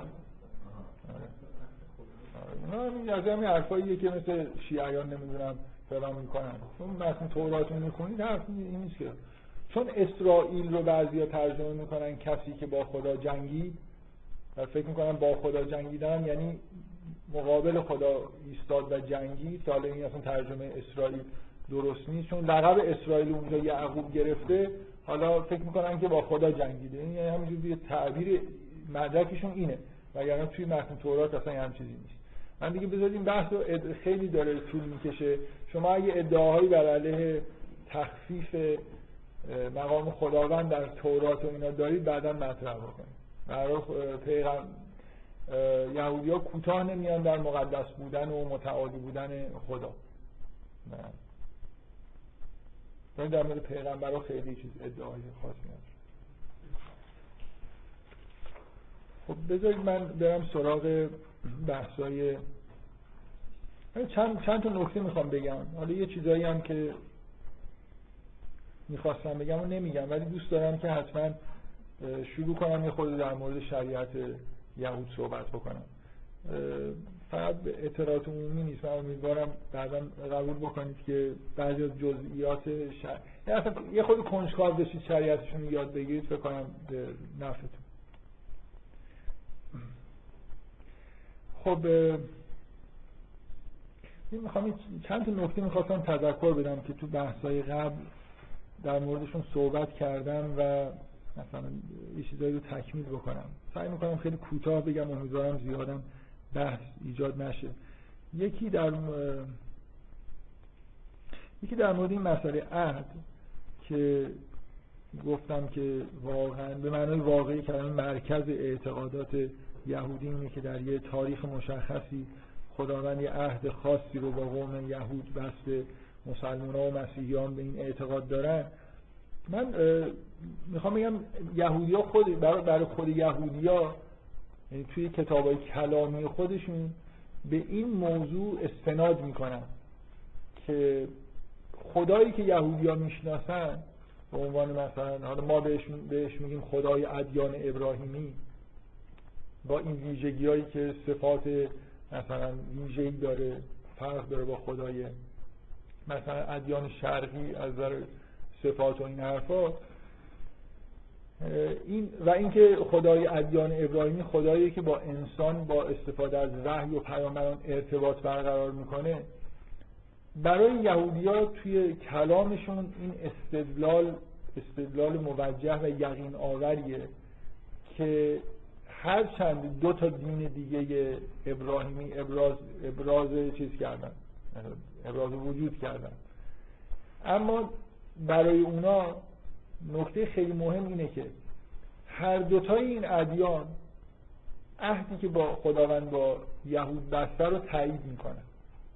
خب؟ بنابراین اینکه خود اگه شما به خدای ابراهیم معتقدی هیچ شکی در اینکه اون اتفاقات برای قوم یهود افتاده نباید داشته باشید. یا منظورم می‌فهمید یا نه؟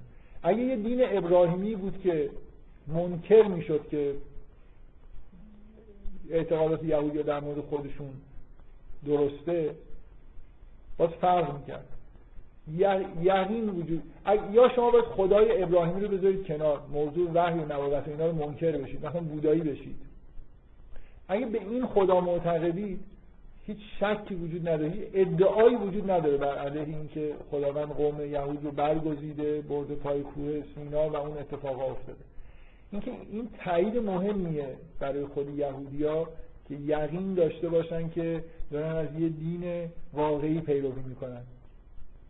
یه ماجرایی من یادم نیست کدومی که از علمای یهودی این کار رو کرده ولی اسمش یادم نیست. تو همین کتابا احتمالا می‌تونید پیدا بکنید. این ماجرای معروفی وجود داره. اینکه منشأ یهودی های اروپا چیه؟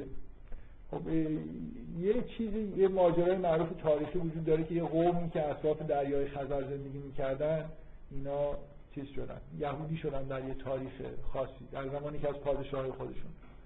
و خیلی هم میگن که یهودی های اروپایی از این نژاد هستن. نژادشون نژاد اصلا یهودی به معنای واقعی کلمه نیست.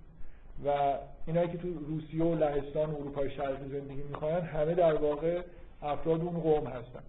یهودی از این حرف خوششون نمیاد برای اینکه دوست دارن که بگن ما یه قوم به معنای واقعی کلمه هستیم. اینکه این همه یهودی توی دنیا هست اینا سابقه در واقع نژادی مشخصی ندارن مثل خودشون.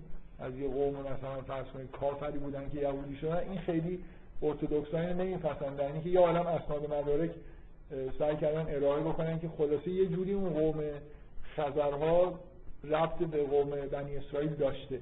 مثلا رفتن اونجا یه موقع یهودی نشد نه یهودیت از دست دادن دوباره یهودی شدن.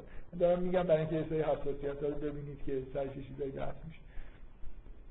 میگن که من اینو می‌خواستم میگم میگن که ماجرای یهودی شدن این پادشاه این پادشاه می‌خواسته که یه دینی رو بپذیره از مسلمان ها و یهودی ها و مسیحی ها علمایی رو دعوت کرده که در حضورش بحث بکنن که این ببینه کدومش کدوم راست میگن. که یکی از این ستا دین ابراهیمی رو بپذیره و میگن که این استدلال یهودی غالب شد که اگر این دوتا راست بگن هم باز دین ما دین الهی. بنابراین اگر از دین ما پیروی بکنید شکی نیست که داری از دین خدا پیروی می‌کنی. درسته دیگه. شما کم کم اگه شک و شبهایی دارید اگر دین یهود پیروی بکنید هیچ شکی در اینکه یهود دین خدا هست وجود نداره. هم مسیحی هم مسلمان ها معتقدن. تاریخ مصرف هم که نداره دیگه خلاص خداوند. میگه پدیده وحی در مورد یهودی ها برای خودشون خیلی یقینیه که وجود داشته و همه هم دارن تایید می‌کنن. یه, آ... یه تو قرآن هست که میگه که اکثر مردم سجده می‌کنن. مثل اینکه این خلاصه یه جور چیز دیگه یه جور اینکه عده خیلی زیادی مثلا خداوند رو میپذیرن و سجده می‌کنن و اینا مثل اینکه یه جور حالت دلگرمی دادن به مردمی که حالا نه به معنای سجده کردن به معنای واقعیش که همه دارن سجده می‌کنن. اینکه در عمل هم این کار داره انجام میشه خیلی از مردم عبادت می‌کنن. برای برای یهودی هم همین دلگرمی وجود داره که برای هر جور نگاه بکنید اونا دین الهی هستن. من خواستم این استدلال رو که باعث شده بله. استدلالشون که این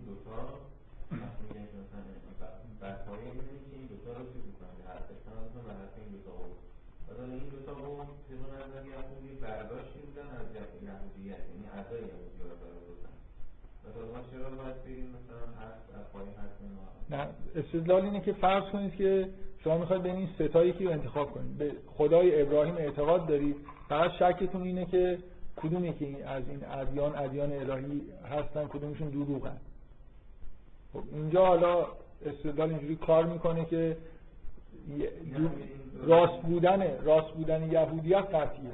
به دلیل اینکه همه خودشون که معتقدن اون دو تا گروه هم معتقدن که یهودی‌ها راست میگن. یعنی دینشون دین الهیه. مسیحی‌ها دو تا امتیاز می‌گیرن مسلمان‌ها یه امتیاز.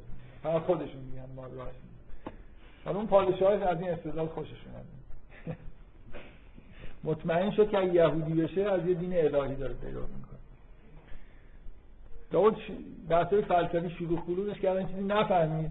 خب این استدلال به حال این استدلال رو فهمید که اینجوری بشه مثلا درست خب یه نکته ای که مون من جلسه قبل در مورد دو جلسه قبل یه نفر اومد خیلی اصرار داشت که سندیت و قرآن زیاده و نمی‌دونم با تورات قابل مقایسه نیست و این حرفا.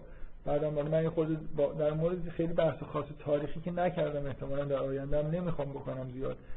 ولی یه بحثی هست و ایشون هم خیلی روش تاکید کرد که قرآن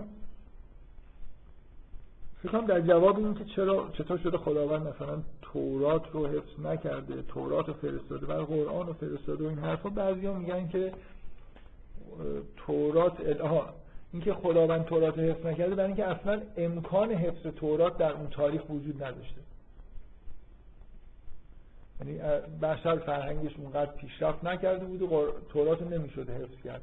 ولی قرآن در تاریخی نازل شده که دیگه فرهنگ بشر پیشرفت کرده و حالا مثلا امکان حفظ قرآن بوده.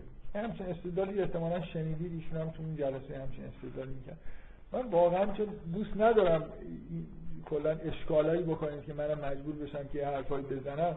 ولی در این مورد من برای اینکه خب یه خود حساسیت دارم نسبت به این استدلال که ملاک حفظ نشدن تورات و حفظ شدن قرآن اینه که اون موقع نمی‌شد الان مثلا در زمان قرآن می‌شد چون فرهنگ بشر پیشرفت کرده بود. شما رو به خدا توی این دنیا در زمان نزول قرآن عقب افتاده تر از این اعراب بادیه نشین عربستان کسی وجود داشت. که اگه ملاک این بود که خدا می‌خواست که از پیشرفت فرهنگ بشر استفاده بکنه. ببین من یه چیزی که می‌خوام بگم اینه. شما از مصر 5000 سال قبل چند تا نوشته دستتون هست؟ خیلی. از عربستان 1500 سال قبل چند تا نوشته دستتون هست؟ یعنی به نظر من امکان حفظ یه نوشته در عربستان 1400 سال قبل یه جورایی شاید بیشتر از چیز نبوده از مصر سه هزار سال قبل نه پنج هزار سال قبل. در هر حال خود یهودی ها با فرهنگ بودن. اگه نمی‌دونم توی محیط مثلا اگه مسئله حفظ کتاب بود و ملاک این خیلی چیز ملاک مهمی بود یونانیا که 600 سال هزار سال قبل از این اصلا دوران هلنیسم این همه فرهنگ پیشرفته یونان این همه کتاب نوشتن ارسطو اینا قبل اسلامه اگه این خیلی مهم بود که مثلا خداوند می‌خواد عقب انداخته نزول قرآن برای اینکه فرهنگ بشر پیشرفت بکنه که بتونه حفظش بکنه بعد مثلا رفته تو عربستان اینو نازلش کرده هزار سال قبل اگه توی یونان نازل می‌کرد که هزار نسخه رو در جا تو آکادمی یونان می نوشتن اگه عده ایمان می آوردن من یه خورده برام سقیله که بعضی این حرف رو می‌زنن که امکان حفظ تورات در سه هزار سال قبل مثلا نبوده. امکان حفظ قرآن بوده چون فرهنگ بشر پیشرفت کرده بوده و اینو یادشون میده که قرآن توی محیطی نازل شده که اتفاقا از این نظر در حالت مینیمم مطلق تقریبا قرار داشته. بفهمید خب این استدلال شما برعکسش چیز بود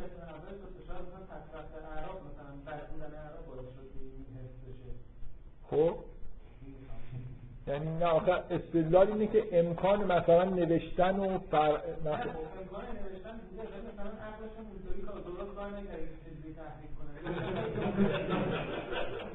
آه.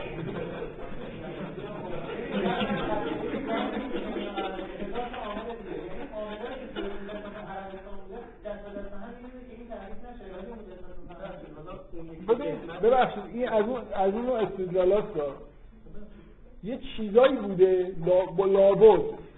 لابد یه چیزایی بوده که برایندش اینجوری بوده که این. یعنی شما نتیجه رو می‌خواید بگیرید دیگه. من میگم که اگه حرف از اینه که در 1400 سال قبل شما میگید که اگر کسی میگه شما نمیگید. که مثلا مسئله برتری نسبت به دوران نزول تورات این بوده که کاغذ قلم بیشتر بوده و این حرفا فکر تاریخی باید بیارید. همینجوری تخیلی نمیشه این حرفو زد. به نظر نمی‌رسه وضع بنی اسرائیل از بنی اسرائیل 3000 سال قبل از اعراب 1400 سال قبل از نظر چیز بدتره. از نظر حفظ آثار کتبی. نه من ببین شما یه حرف دیگه دارید می‌زنید. من می‌خوام بگم من دارم در مورد این استدلال دارم صحبت می‌کنم. پس شما قبول دارید که مسئله این نبوده که کاغذ و قلم باشه بتونن بنویسن. مسئله این بوده که اینا به دلیل بدوی بودنشون بلد نبودن. بلد نبودن. تحریف کنن عقل- عقلشون آره، خیلی حرف جالبیه. ایشون استدلالش اینه. من می‌خوام خب این یه بحث جدا.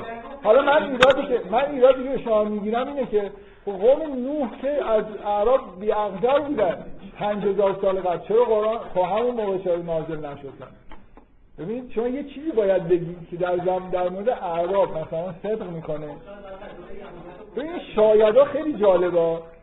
ها شاید هم اینجوری بوده. بذار من یه آیه قرآن براتون بخونم. من از این آیه خیلی خوشم میاد. یه آدم یه کسی که اینجوری حرف می‌زنه کلا می‌خواد یه چیزی رو نتیجه بگیره.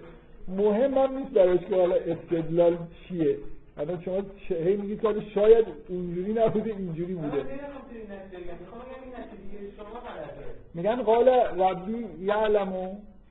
این اول اوایل سوره انبیاست آیه چه؟ میگه قال ربی یعلم القول فی السماء والارض و هو السمیع العلیم. بل قالوا اضغاث احلام.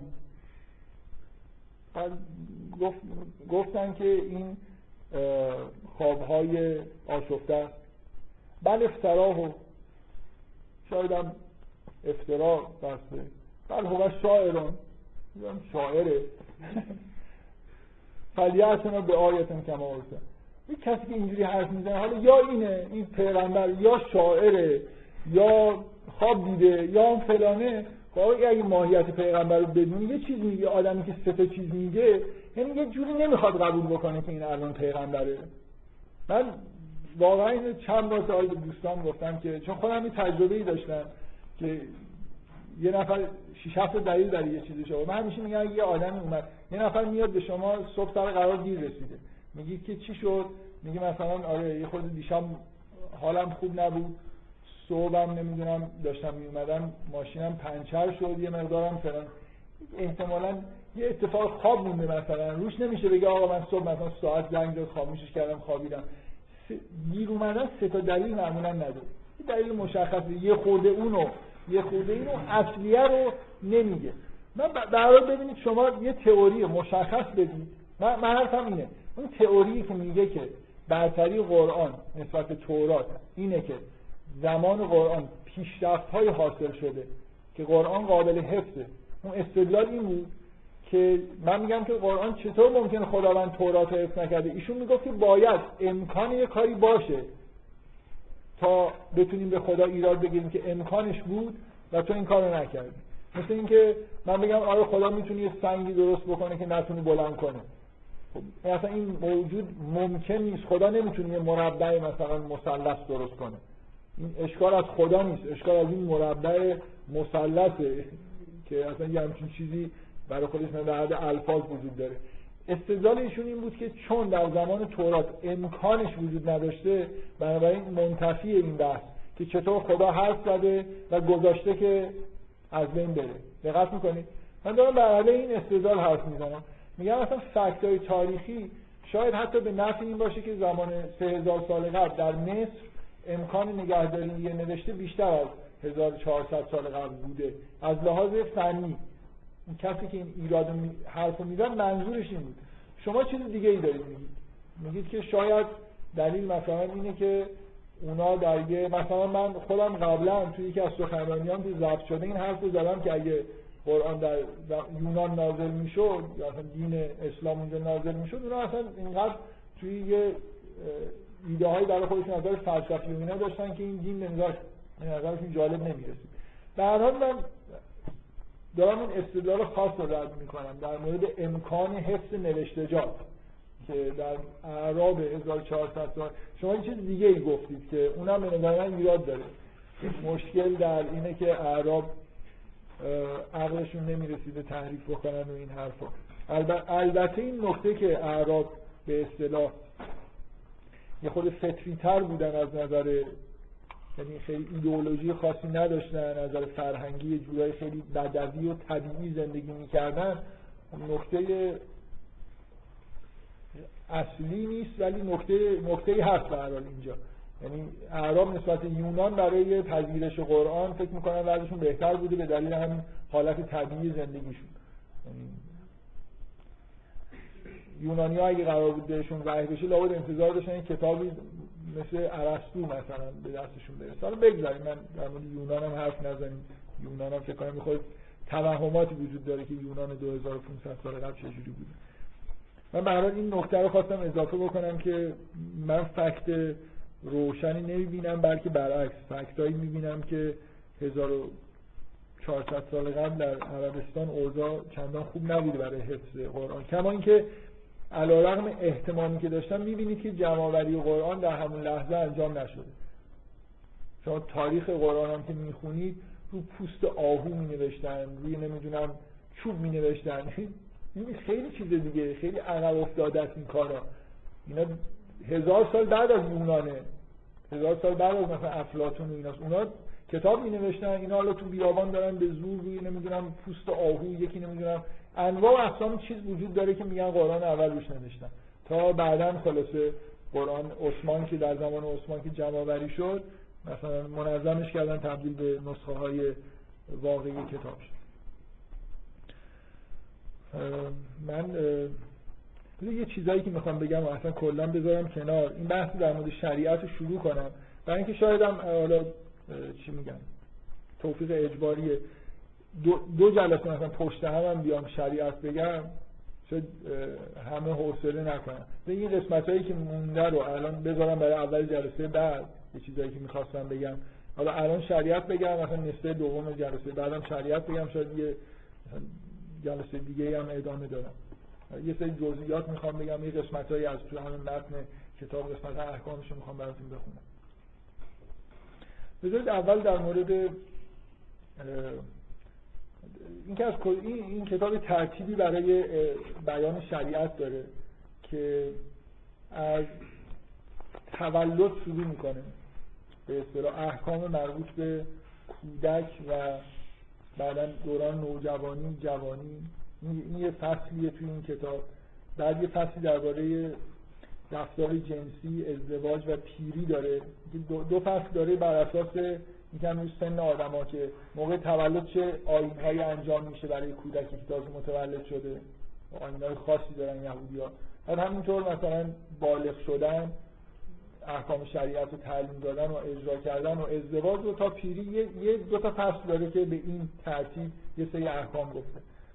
بعد دو تا فصل داره که احکام مربوط به دوره های زمانی مثل احکام مربوط به شنبه یعنی احکام روزانه هفتگی و بعد سالانه هم که کلی اونا اعیاد مختلف دارن. یه اعیاد بزرگشون رو گفته که اینا چیزای واجباتی که انجام میدن تو این اعیاد چی هست. این دو تا فصل مربوط زمان داره. سال دینی به اصطلاح گذاشته فصل 8 و 9 این کتاب. اسمش زندگی دینی ده و 11 سال دینی حالا عنوانهای فرعی هم دارن یه قسمت در مورد اماکن دینی یهود داره. که کلا احکام رو تا حدود زیادی تا این پنج فصل گفته دست و گریخته تو فصلهای دیگه هم یه چیزایی هست. حالا من از یه جایی می‌خوام شروع بکنم در مورد احکام صحبت کردم بفهم.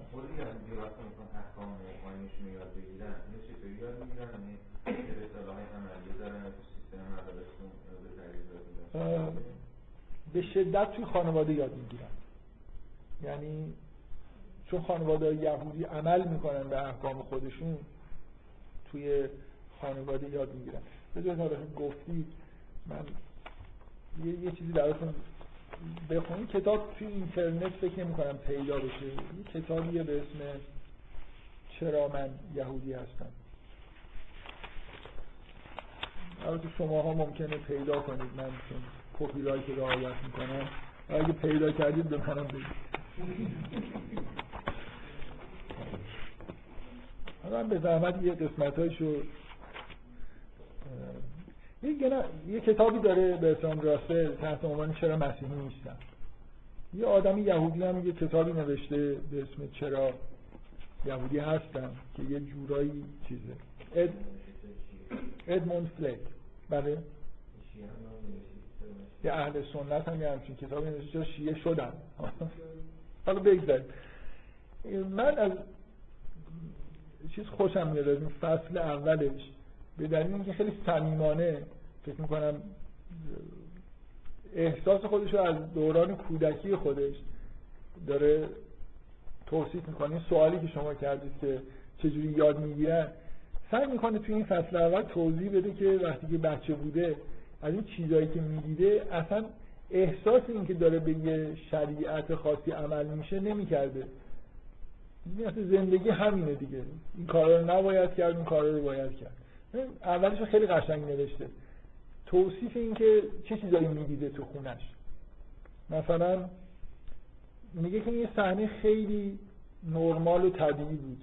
خب صبح که پا میشیم پدر خودمون رو ببینیم که یه شال سفیدی مثلا انداخته هم که حتما هم راه های سیاه باید داشته باشه. یه چیزی مثل هدبند بسته یه چیز چرمی به بازوی چپ خودش یه چیزی بسته و داره مثلا دعا می‌خونه. این مثلا صحنه اول صبح یه خونه مسیحیه که یه خونه یهودیه که حتما به حال عبادت صبحگاهی خودشون رو به این شکل انجام میدن که تمام عبادت های یهودی مثل همون چیزی که همراه با یه جور لباس های خاص علائم خاصه و همراه با یه چیزایی که یا مثلا غذا خوردن. میگه اصلا این که قبل از غذا و بعد از غذا حتما باید یه آین شکرگزاری انجام بدیم و یه دعاهایی بخونیم.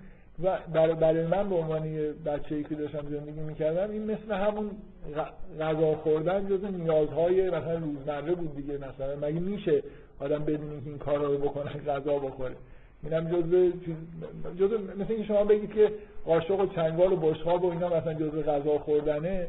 اینم جزء غذا خوردن دیگه حتما وقتی هیچ وقت ترک نشه همیشه اول و آخر غذا یه آینی به جا بیارن. خب طبعا این به عنوان یه چیز در واقع یه چیز طبیعی به نظر می‌رسه. بعد مثلا در مورد ظروف در مورد غذا خوردن آین هایی که حالا من بهش اشاره می‌کنم یهودی ها یه مقرراتی دارن در مورد مخلوط نشدن شیر و گوشت. جز آین های سخت چیزشونه غذا خوردنشونه. حالا بغیر از اون حلال و حراما که حالا یه چند تا نکته هم الان شاید بهتون بگم حلال و حرام های پیچیده ای دارن. حتی توی تورات هم که حالا مختصر خیلی این مسائل بعدا در کتب فقهی به اصطلاح شرح و بحث داده شده در اینکه چی قابل خوردنی قابل خوردنی که پیچیدگی هایی داره. ولی یکی از چیزهایی که رعایت کردن سخته قاطی نشدن شیر و گوشته.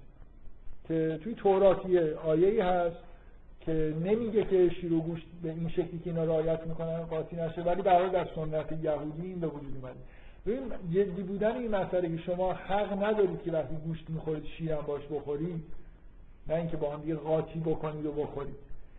در حد اینا رعایت می‌کنن که به طور طبیعی توی هر خونه یهودی کارد و چنگال گوشت خوری با کارد و چنگالی که پنیر و کره و لبنیات باش می‌خورن فرق می‌کنه. ظروف حداقل دو سری ظرف وجود داره توی یه خونه یهودی. ظرف های مربوط لبنیات و ظرف های مربوط گوشت. شما حق ندارید بدن که شبه از اون کاردی که باش مثلا گوشت بریدی بعد مثلا برید کره بردارید و اینا حتما از هم دیگه جدا باشه برای راحتی کار معمولا دو سرویس دارن به یه دلایلی بعضی بیش از دو سرویس دارن اینجا توضیح میده که اصلا این جزء بدیهیاتی خب اصلا با این کاردی که برای گوشت بریدن که معلوم کره نباید مثلا پنیر نباید بخورم. این یه چیزی بود از اصلا جزء اصلا اون کار ببینید وقتی که جدا هست شکلش فرق می‌کنه. حتی تو این کتاب فکر می‌کنم نوشته اونایی که خیلی حساسیت دارن نسبت به این احکام که اصولا اینا جزء احکامی که همه رعایت می‌کنن ظرفای اگه ظرفای یه شکل باشه ظرفای لبنیات خوریشون رو علامت می‌زنن.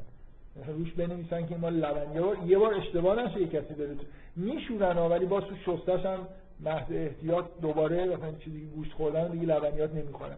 می‌خوان مطمئن بشن که این تفکیک لبنیات و گوشت رو به خوبی دارن انجام میدن. با فاصله می‌تونن بخورن ولی نباید با هم دیگه مخلوط بشه یه جوری موقع غذا خوردن. مثلا توضیح میده که وقتی که گوشت رو می‌خواستن مثلا مادرش موقع آشپزی وسواس های شما توی خیلی راحت یه حیوان رو فقط میگه بگید ذبح شرعی شده باشه مثلا حلال گوشت باشه می‌خورید. ولی یهودی‌ها که اینجوری نیستن. خیلی چیزا رو باید رعایت بکنن باید وارسی کنن اون چیزی رو که خریدن.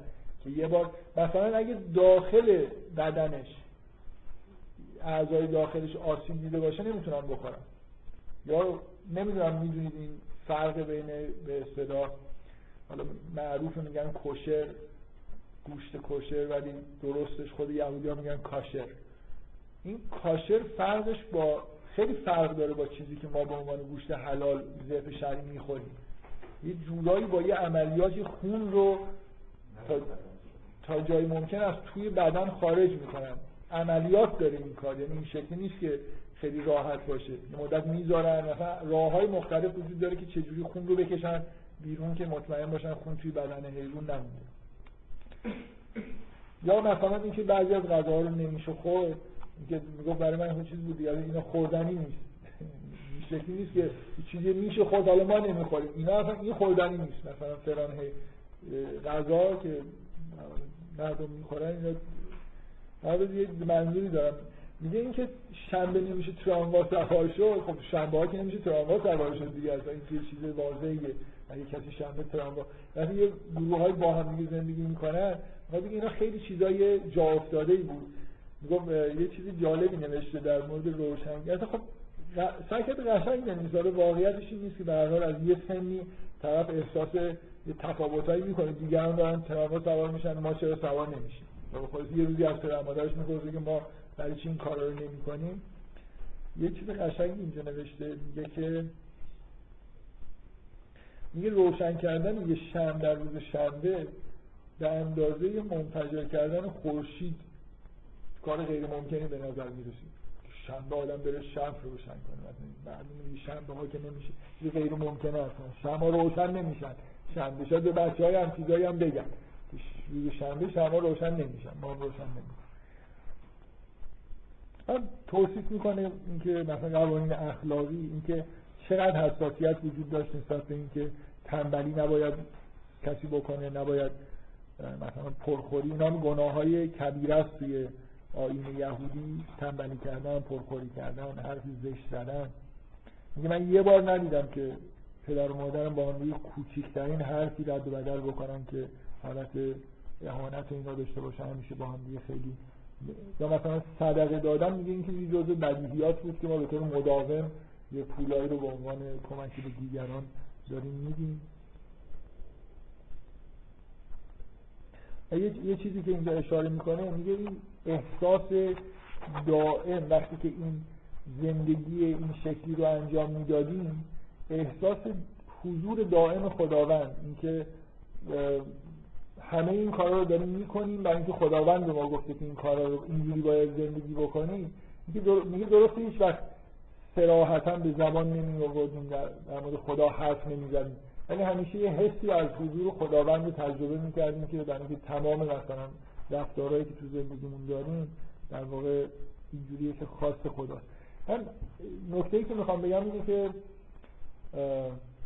این حالت غیر, غیر عادی بودن زندگی یهودی مخصوصا اینکه کشور ندارن همیشه در اقلیت جای زندگی می‌کردن یه احساس این شکلی بهشون میده دیگه.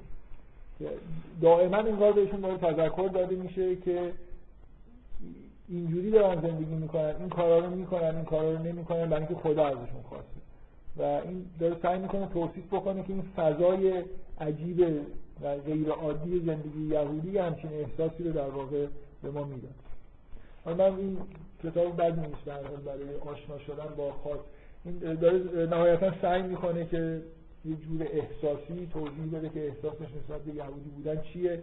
کتاب خطاب به نوه خودش نوشته که در زمان نگارش کتاب مثلا خیلی کوچیکه به امید اینکه یه روزی اون بزرگ بشه و بخونه و میترسه که یهودیت رو مثلا کنار بذاره و داره سعی می‌کنه یه جوری بهش توصیه بکنه که اونم یهودی باشه. داره توضیح میده که من چرا یهودی باقی موندم مثلا زیبایی هایی که توی دین یهود هست و توضیح میده این حرفا. کتاب بعدی نیست.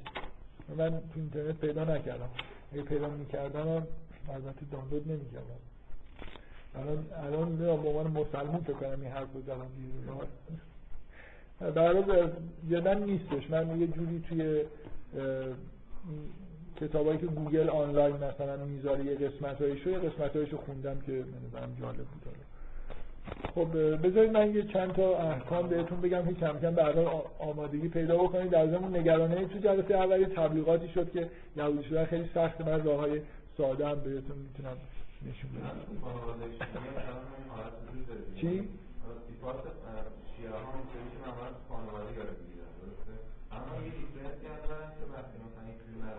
آره آره کتاب های معروفی هست. این حالت من فکر نمی کنم کتاب های خود مثلا جزوای کوچیکی که نوشته میشه برای مردم که وجود داره. ولی مثلا یکی دو کتاب خیلی معروف قدیمی وجود داره که خلاصه احکام هست برای اینکه تلمود اینا که کسی نمی‌تونه بخونه. خیلی کتاب مفصل یکی دو کتاب خیلی معروف احکام وجود داره که معتبر مثلا آدمایی که خیلی مطرحی باشن شاید مستقیما به اونا رجوع بکنن. ولی به هر حال یهودیت هم به شدت مثل همین چیزی که توی شیعه می‌بینید روحانیت داره. مراتب مختلف روحانیونی هستن که میشه بهشون مراجعه کرد. به هر حال عمده بحث اینه که از روی چیز یاد می‌گیرن در واقع از این این چیزا در اومده. بله. و البته ایشون باز رفت توی بابا خب شما مگه الان احکامی که عمل می‌کنید از تو قرآن در آوردید. یه کلمه ممکنه تو قرآن خب بله اون مثلا چیز اون منشأشه ولی در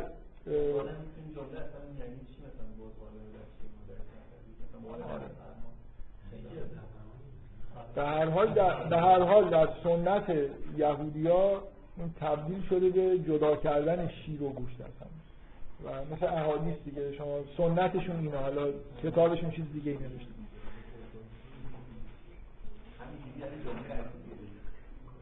خب بله دیگه لابد یه منظوری داشت اونا منظورشو فهمیدن دیگه. من, من این چیزا رو گم کردم اصلا. اینقدر اینقدر از این حرفای کفر آمیز من این احکام رو گم کردم.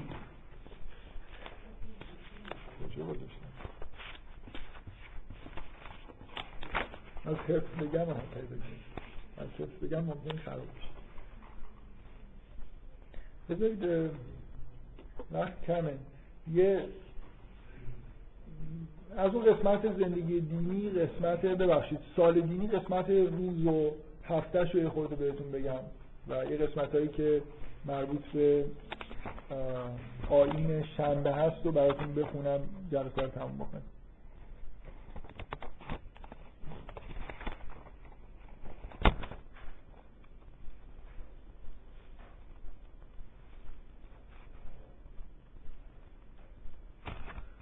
خیلی کتاب خوبیه. من کلا بین همه کتاب موجود تو ایران از این کتاب آنترمن هم بیشتر خوشم به نظرم. خیلی اون خیلی چیز نوشته کتاب اپستاین خیلی حالت جانبدارانه داره برای یهودی ارتودکسه ولی این کتابه به عنوان کتابی که چیزی یاد می‌گیری توش که یهودی چی می‌کنن چی نمی‌کنن خیلی کتاب مختصر مفیدیه. تو با فضای مثلا زندگی یهودی هم سعی کرده شما رو آشنا بکنه. خب روز بذار در مورد وظایف روزانه مهمترین وظیفه روزانه یهودی ها نماز خوندن مثل مسلمان. که برخلاف مسلمان ها که پنج وعده نماز می‌خونن یهودی ها سه وعده نماز می‌خونن مثل شیعیان این یکی از دلایل نسبت دادن شیعیان به یهودی خب بعد این یکیش همینه که شیعیان سه وعده نماز می‌خونن. دیگه از کجا سه وعده شده؟ خب یهودی هم سه وعده میخوندن مسلمان ها پنج وعده می‌خونن بنابراین نتیجه میشه که شیعیان یهودی هست و تحت تقیه میگن که ما به اصطلاح مسلمان هستیم. در حال یه نماز صبح می‌خونن یه نماز عصر می‌خونن. اینا اینکه زمانش چیه هم میگن راحتی نیست. صبح و مثلا از هر وقت خوندید. این هم مثل همین نمازهای مسلمان یه چیزایی داره محدودیت هایی داره که باید رعایت بشه. نماز عصر می‌خونن و به اصطلاح نماز شام می‌خونن. نماز صبح اسمش از شهریت که از واژه سحر میاد و نماز عصرشون میهاست و نماز شامشون عربید این کتاب تمام یه کار خیلی خوبی که کرده اینه که تمام عبارت رو ابریشو می نویسه و شما همینجوری که می‌خونید دیگه اینقدر واژه ها براتون تکرار میشه. کتاب که تمام میشه 200 تا مثلا کلمه ابری یاد گرفتید که مثلا خیلی اوریجینال توضیح هم داده که چرا این کاری کرده.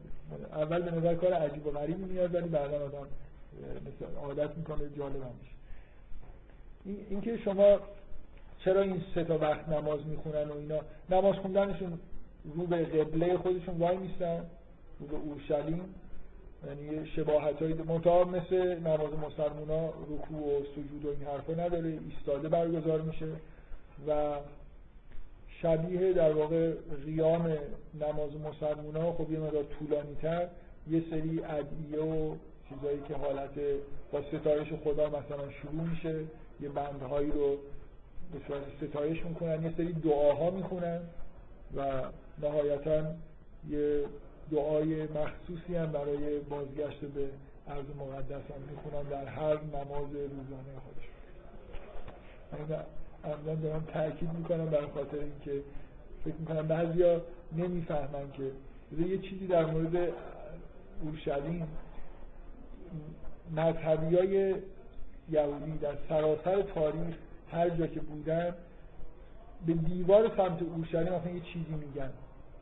و اونجا معمولا یه نمادی نصب می‌کنن و جز احکام دین یهوده که یهودی نباید حتما باید یک گوشه ای از دیوارهای خونه رو اگه مثلا خونه رو رنگ زده یا کاغذ دیواری کرده حتما باید یک قطعه ای رو رنگ نزنه و خراب باقی بذاره به یاد خرابی معبد این که تو هر خونه یهودی شما برید جدا احکام دینیشونه که باید همیشه جلو چشمشون باشه که ما معبد داشتیم جای ما اونجاست و اون شری مثلا قبله ماست و اون خراب شده و ازادارن یهودی ها برای در واقع به عنوان آین ازاداری همه همشون یه قسمتی از خونه رو خراب نگه میدارن. حالا که معبد خراب شده من اصلا چجوری دارم توی خونه سالم و درست حسابی زندگی می‌کنم؟ درستش اینه برم در اصلا خونه نداشته باشم. حالا که دارم لاقل به یادش باید مثلا یه قطعه ای از خونه خودم خراب نگه دارم که فراموش نکنم که یه همچین فاجعه اتفاق افتاده. اما یه روزی باید برگردیم معبد رو دوباره بسازیم. که الان می‌بینیم دارم سعی می‌کنم خلاص این چیزایی که رو خراب کنم فرصت ارزی شده بسازم به هر حال اونا یه چیزایی اونجا ساخته شده که تحریک احساسات داره تحریک احساسات که خدای تحریک احساسات مسیحیان. معناش احساساته. مسلمان ها و یهودی ها غیر احساسات چیزای دیگه هم دارن. نه مثلا این که دار مثلا یه باشه که شاید مثلا انتقام رو بگیره مسیحی ها با روزگار انتقام جویی و اینا که سرآمدن. یعنی حالت داغدار. ولی من فکر نمی کنم یهودی ها احساس داغ انتقام گیری داشته باشن. ولی داغدارن اینجوری نیست که کی زده معبد رو خراب کرده رومی ها خراب کردن. مثلا اونا مثلا مسیحی هم نبودن وقتی که داشتن خراب می‌کردن از کی می‌خوان انتقام بگیرن؟ مسئله این نیست براشون. ولی مسئلهشون مسئله زندگیشونه. اینکه هر جا دارن زندگی می‌کنن باید به یاد اورشلیم به یاد یعنی واقعا شاید بتونم بگم توی زندگی یهودی ها اورشلیم نقشی بیشتری داره از قبله تو زندگی مسلمان از مکه. درسته که شهر مقدس مسلمان است ولی این حال بغیر از اینکه در موقع چون واقعا مسلمان خیلی ها موقع که دارن نماز می‌خونن اونقدر هم احساس اینکه دارن رو به مکه وای میستن شاید نکنن. این منظورم چیه؟ اینکه رو به قبله وایستادن یعنی رو به اون خونه وایستادن. همه خلاصه احساسی دارن ولی نه اینکه مثلا روزانه اینو به خودشون تذکر بدن در حال برای یهودی ها اورشلیم یه نکته خیلی خاصی. نماز رو مثل مسلمان ها رو به قبله خودشون وای میستن ایستاده در واقع ستایش می‌کنن دعا می‌کنن و کاری هم هست که عین مسلمان ها ترجیحاً جماعت انجام میدن ولی اگه بخوانم می‌تونن فرادا توی خونه خودشون نماز بکنن اینکه تمام مجامع یهودی حتما کنیسه دارن. مثلا مسجد برای مسلمان هست. یعنی رجوع به کنیسه به طور روزانه مثلا در سه وعده باید قابل انجام باشه. بفهم خب قبل از تغییر زنده مسلمی به طرف همون در واقع نیت نگاه کردن به همون معبد یهودی بوده. در نگاه به اورشلیم بوده بله دیگه. اول مسلمان ها به سمت اورشلیم نماز میخوندن. آره. با نیت همون. منظورتون چیه؟ یعنی به سمت اورشلیم نماز خوندن چرا؟ برای اینکه برای اینکه اورشلیم خانه خدا بود. از من از من من چی باید به عنوان کی باید جواب؟ من جواب خودم رو دادم دیگه. اول کار درست رو می‌کردم بعد گمراه شدم. بگذاریم معلومه چرا دیگه؟ یعنی سوره بقره موضوعش اینه که به دین جدید از یه لحظه داره اعلام میشه تا تا یه جایی مسئله شریعت نو نیست توی اسلام. بعدا که شریعت داره نازل میشه خب قبله هم طبعا تغییر می‌کنه. بگذاریم ما این بحثا رو بذاریم. من می‌خوام فقط به عنوان حسن ختام فکر نمی‌دونم راستش. آره آره یه نفر مثلا وای میشه دعاها رو با صدای بلند می‌خونه از این کارا ولی من واقعا چیز معادل وضوع فکر می‌کنم وجود نداره. ممکنه خیلی آین های شستشوی مثلا مثلا شاید شما باورتون نشه که بعضی از غذاها رو وقتی دارن می‌خورن یه جور خاصی باید دستشون رو بشورن.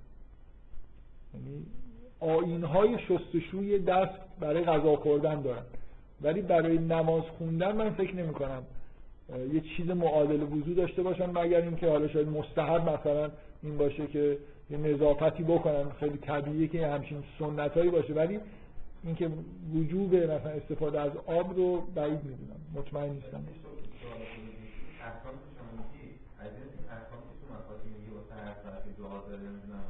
اینا احکام واجبات اینا واجبات من دارم. مینیمم مثلا یه چیزای مینیمم میگم. مثلا صد برابرش رو می‌تونید کتاب ها پیدا بکنید مثلا بخونید خیلی مف... چیزای مفصل داره. ولی اینا چیز دیگه. برای سه بار با... یعنی عالم معتقد یهودی این سه تا نماز می‌خونه همونطوری که شما شما هم سه تا نماز می‌خونید. خب من می‌خوام یه دو صفحه از این کتاب بخونم. برای اینکه نمیشه خیلی خلاصه کردیم مربوط به آیین روز شنبه است. مثلا بعد دقیقه رو وقت بذاریم بعد. امیدوارم وسطش خیلی چیزی نشه دیگه. یعنی بحث پیش نیاد. وارد جزئی آیین شنبه خب احتمالا شنیدید دیگه. شاید چیزی که اصلا یهودی ها رو می‌شناسن بهش اینه که روز شنبه هیچ کاری نمی‌کنن. یعنی چراغ روشن نمی‌کنن ماشین سوار نمیشن هیچ هیچ کاری نمی‌کنن. غذا حق ندارن درست کنن. غذا رو قبلا درست کنن مثلا بذارن شنبه بخورن. حق دارن غذا بخورن ولی حق ندارن غذا بپزن. شم حق ندارن روشن کنن. یعنی از ابزارها و کار که هیچی که برن اصلا بیرون دنبال کار و زندگیشون. یه جور شنبه در واقع آین دست شستن از دنیاست. یه چیزی شبیه این که مسلمان یه بار تو عمرشون وقتی میرن محرم میشن یه حالت این شکلی دارن. نه تو غذا خوردن اینا ولی واقعا یه حالت اینکه خیلی چیزایی که در حالت نرمال بهشون مثلا حلاله آینه نباید نگاه کنن یه سری کارا رو نباید بکنن. شن هر هفته یهودیا یه مراسم خیلی خیلی سختگیرانه ای دارن. شما این سختگیری رو توی انجیل می‌بینید که حواریون مثلا با یکی از مهمترین مشکلات مسیح ایراد می‌گرفتن حواریون در حالی که روز شنبه داشتن توی یه مزرعه می‌رفتن یه چیزی خورده بودن. و این اصلا چون همون موقع کنده بودن و خورده بودن این حساب نبود دیگه. این آینه روز شنبه رو شکستن. غذا رو حق ندارید هیچ کاری رو حق ندارید روز شنبه انجام بدید اگه غذا قرار آماده بشه چیزی چیده بشه اینا همه باید قبل آماده شده باشه. باید بذارید فقط روز شنبه اونو یه جوری برای صرف کنید. ببینید اونایی که روز شنبه ماهی گیری کردن یه جورایی که تو قرآن به ازشون یاد می‌کنه اینو چقدر تخلف کردن؟ حرف اینه که مسیح بهشون میگه آیا اگه خر یه نفر میفته نمی‌دونم روز شنبه چون چاله نباید درش بیاره؟ انگار امامایی وجود داره که اگه خر یه نفر بیفته چاله باید مثلا یک شنبه در بیاره یا می‌دونه شنبه در بیاره. به مسیح ایراد می‌گرفتن که بعضی از بیمارها رو معجزه کرده روز شنبه شفا داده. اینم بابا معجزه کرده روز شنبه. اینم مثلا کاری انجام داده روز شنبه. شنبه جزء بله. چرا؟ چرا دیگه؟ یه عالم بحث چون که استرار چیه دارن؟ خیلی خیلی سختگیرانه است. شما یه جوری بگید که الان من دچار استرارم باید فلان کار بکنم.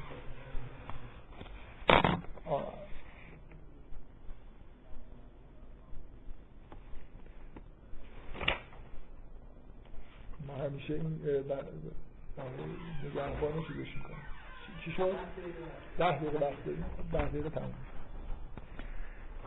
میگه شبات شبات یعنی لفظ یهودیشه تو قرآن مثلا سبت اومده سبت بهش میگن.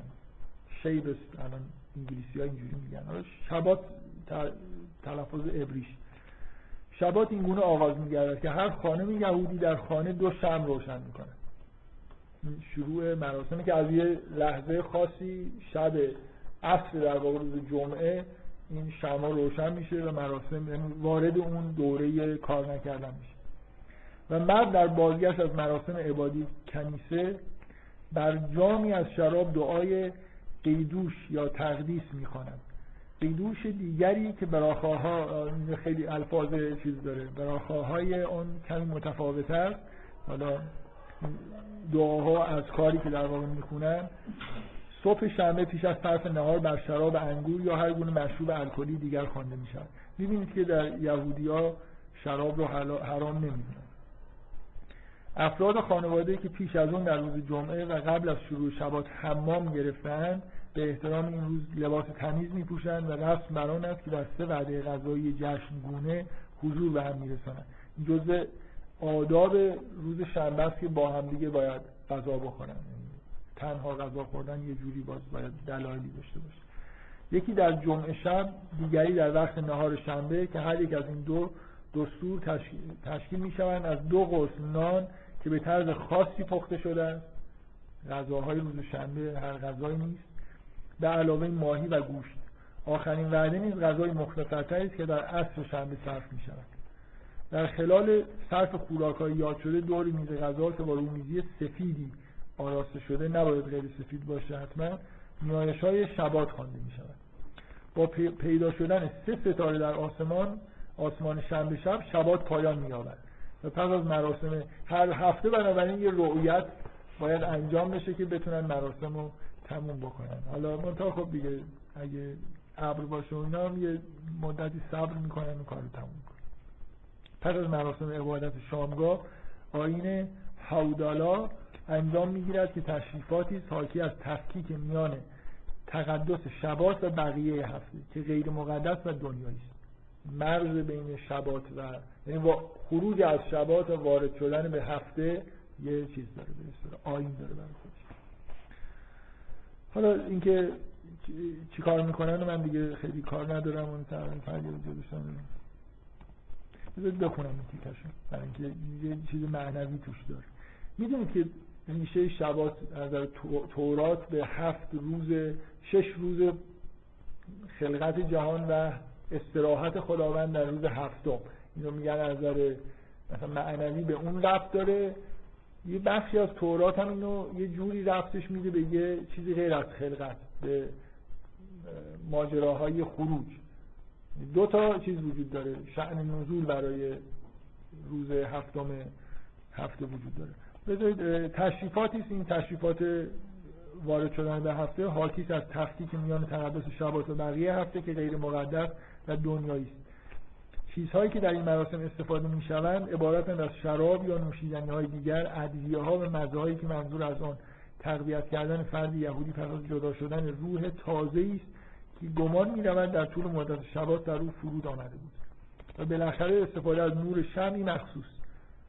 در خلال این چقدر وسیله دارن یهودی ها تو خونشون برای اینکه مثلا این شمه با اون شمی که نور میده در طول مثلا شبات فرق داره. این یه شمیه که همه باید مثلا برن از یه جایی بخرن به ترتیب خاصی تهیه میشه.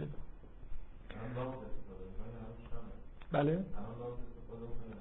نه اینا این این مراسم با شم انجام میشه. لامپ که اصلا نباید روشن کنید. در خلال دوره تقریبا 25 ساعت شبات هیچ گونه کار دنیایی و غیر مقدس نمی‌توان انجام بده تمام هدف روز شبات اینه که شما به یه احساس تقدس برسید. دست به هیچی نباید بزنید. فقط مثلا باید حالت به اصطلاح حالت قداست داشته. استراحت کردن به معنای مثلا خوابیدن و اینا نیست. به معنای دوری کردن از همه اهداف دنیوی و یه جوری اهداف الهی پیدا کردن. کار فکری دنیایی نمی‌تونن بکنن دیگه. یعنی منظور اینه که بشینن مسئله حل کنن تزشون رو بنویسن و اینا. نه. حالا البته میشه اگه این همچین مشکلی دارید اون یه جوری حلش می‌کنه نزدیک اینکه تزش رو باید بنویسه میگه موقتا میشه یه کاری حلاخا با تفصیل زیاد به برشمردن 39 مقوله اصلی از کارهای ممنوع و بسیار حلاخا کلمهش اون فقه شریعت. و بسیاری زیر مقوله های فرعی اونها پرداخته است. یهودی باید از تسلط خود در جهان طبیعت و عالم اجتماع دست کشد تا به خوبی دریابد که خالق و صاحب اختیار هر آنچه هست فقط خداست. اینا چیزای معنویش. در طول زمان ربیان از پیش خود روحانی مقولاتی از کارهای ممنوع را اضافه کردند تا پیام استراحت شبات را بهتر برسانند. ممنوعیت روشن کردن آتش یا استفاده از اون که خاخامان خاخام یا حالا میگن خاخام ولی درستش خاخامه اون را به نیروی الکتریسیته نیز تعمین دادن از اهمیت خاصی برخوردار است.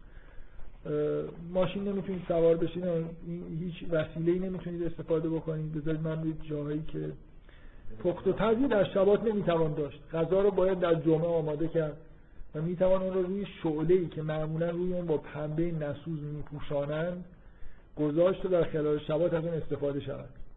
و نمی‌تونید غذا گرم کنید روز شبات. یعنی گاز روشن کنید اینا این همه کارا به شدت حرامه. این امر باعث پیدا شدن شماری از خوراکی های مخصوص شبات شده است. بعضیاش توی فقه نیست ولی یه چیزای خاصی می‌خورن برای اینکه مثلا مشکل گرم کردنی نداشته باشن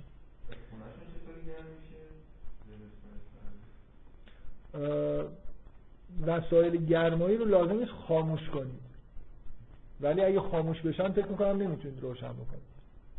اگه اشتباه نکنید. اونا حالت های استرار مشکلی نداره ولی به هر حال حالا خیلی هم از من من فقه خودمون زیاد بلد نیستم که به فقه یهودیان.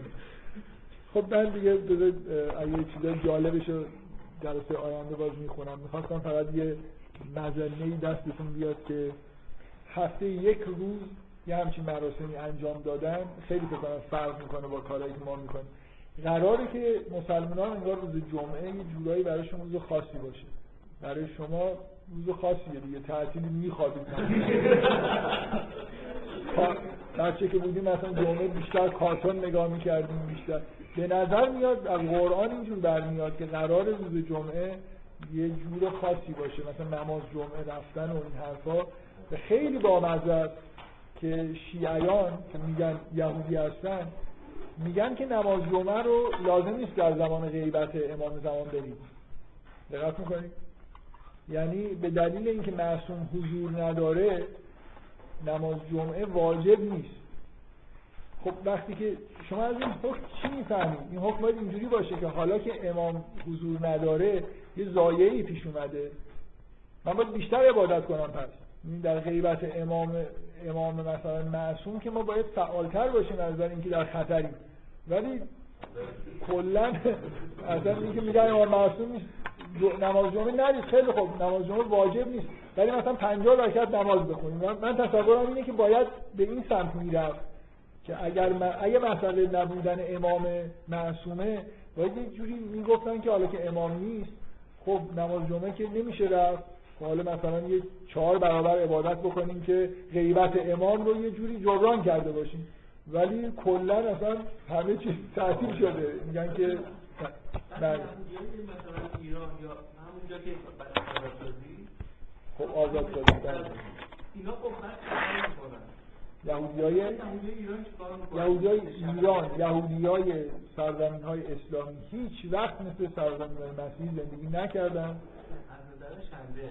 از نظر شنبه یعنی چی؟ خب. خب مثلا شنبه سر کار اجرا می‌کنن نمی‌کنن قطعا نمی‌کنن. قطعا سر کار نمیرن. یهودی هایی که معترضن صد درصد نه. چی کار می‌کنن؟ میگه هر کسی کاری می‌کنه. من بذارید یه خاطره تعریف بکنم از یه یهودی که یه مدت از نزدیک دیدمش یه ریاضیدان معروفی از کانادا داشت میومد ایران. من تو جریان اون موقع دانشجو دکترا بودم. تو جریان دعوتش و اینکه قرار بیاد یه مدت ایران بمونه بودم. بعد می‌دونستیم یهودیه و نمی‌دونستیم اینقدر آدم معتقدیه که مثلا ارتودکسه و همه چیزی می‌خواد. کل ببین یه آدم که می‌خواد از خارج بیاد در مسائل علمی چه مکاتباتی انجام میشه؟ این تمام ایمیلاش در مورد بود که من شنبه باید چیکار کنم؟ من فلان کار نمی‌تونم بکنم. کجا می‌خواد منو نگه دارید من فلان کار اگه نکنم. اینقدر این حرفا رو زد تا ما اینجا به این نتیجه رسیدیم که تنها راه ممکن اینه که یه خانواده یهودی پیدا کنیم که این ازش مراقبت کنن در و نهایتا یه پولی دانشگاه در واقع تهیه کرد. داد خانواده یهودی. یکی دو ماهی که ایشون ایران بود توی خانواده یهودی خیلی معتقد زندگی می‌کرد که بتونه مراسمش رو انجام بده. کلا رفت آمدش در اطراف دنیا. مشکلش این بود که مراسمش چجوری انجام بده نه اینکه با هواپیما ویزا اینا هیچ وقت نمی‌پرسید که من چیکار بکنم. اونا رو خودش می‌کرد همش. نهایتا هم اینجوری مشکل حل کردیم که می‌رفت توی در واقع هتل و اینا نگرفتیم مهمان سرا و هتل که بتونه مراسم رو انجام بده. اگه آدم های مذهبی باشن مشکل که خوبه دیگه. من منظورتون از مشکل چیه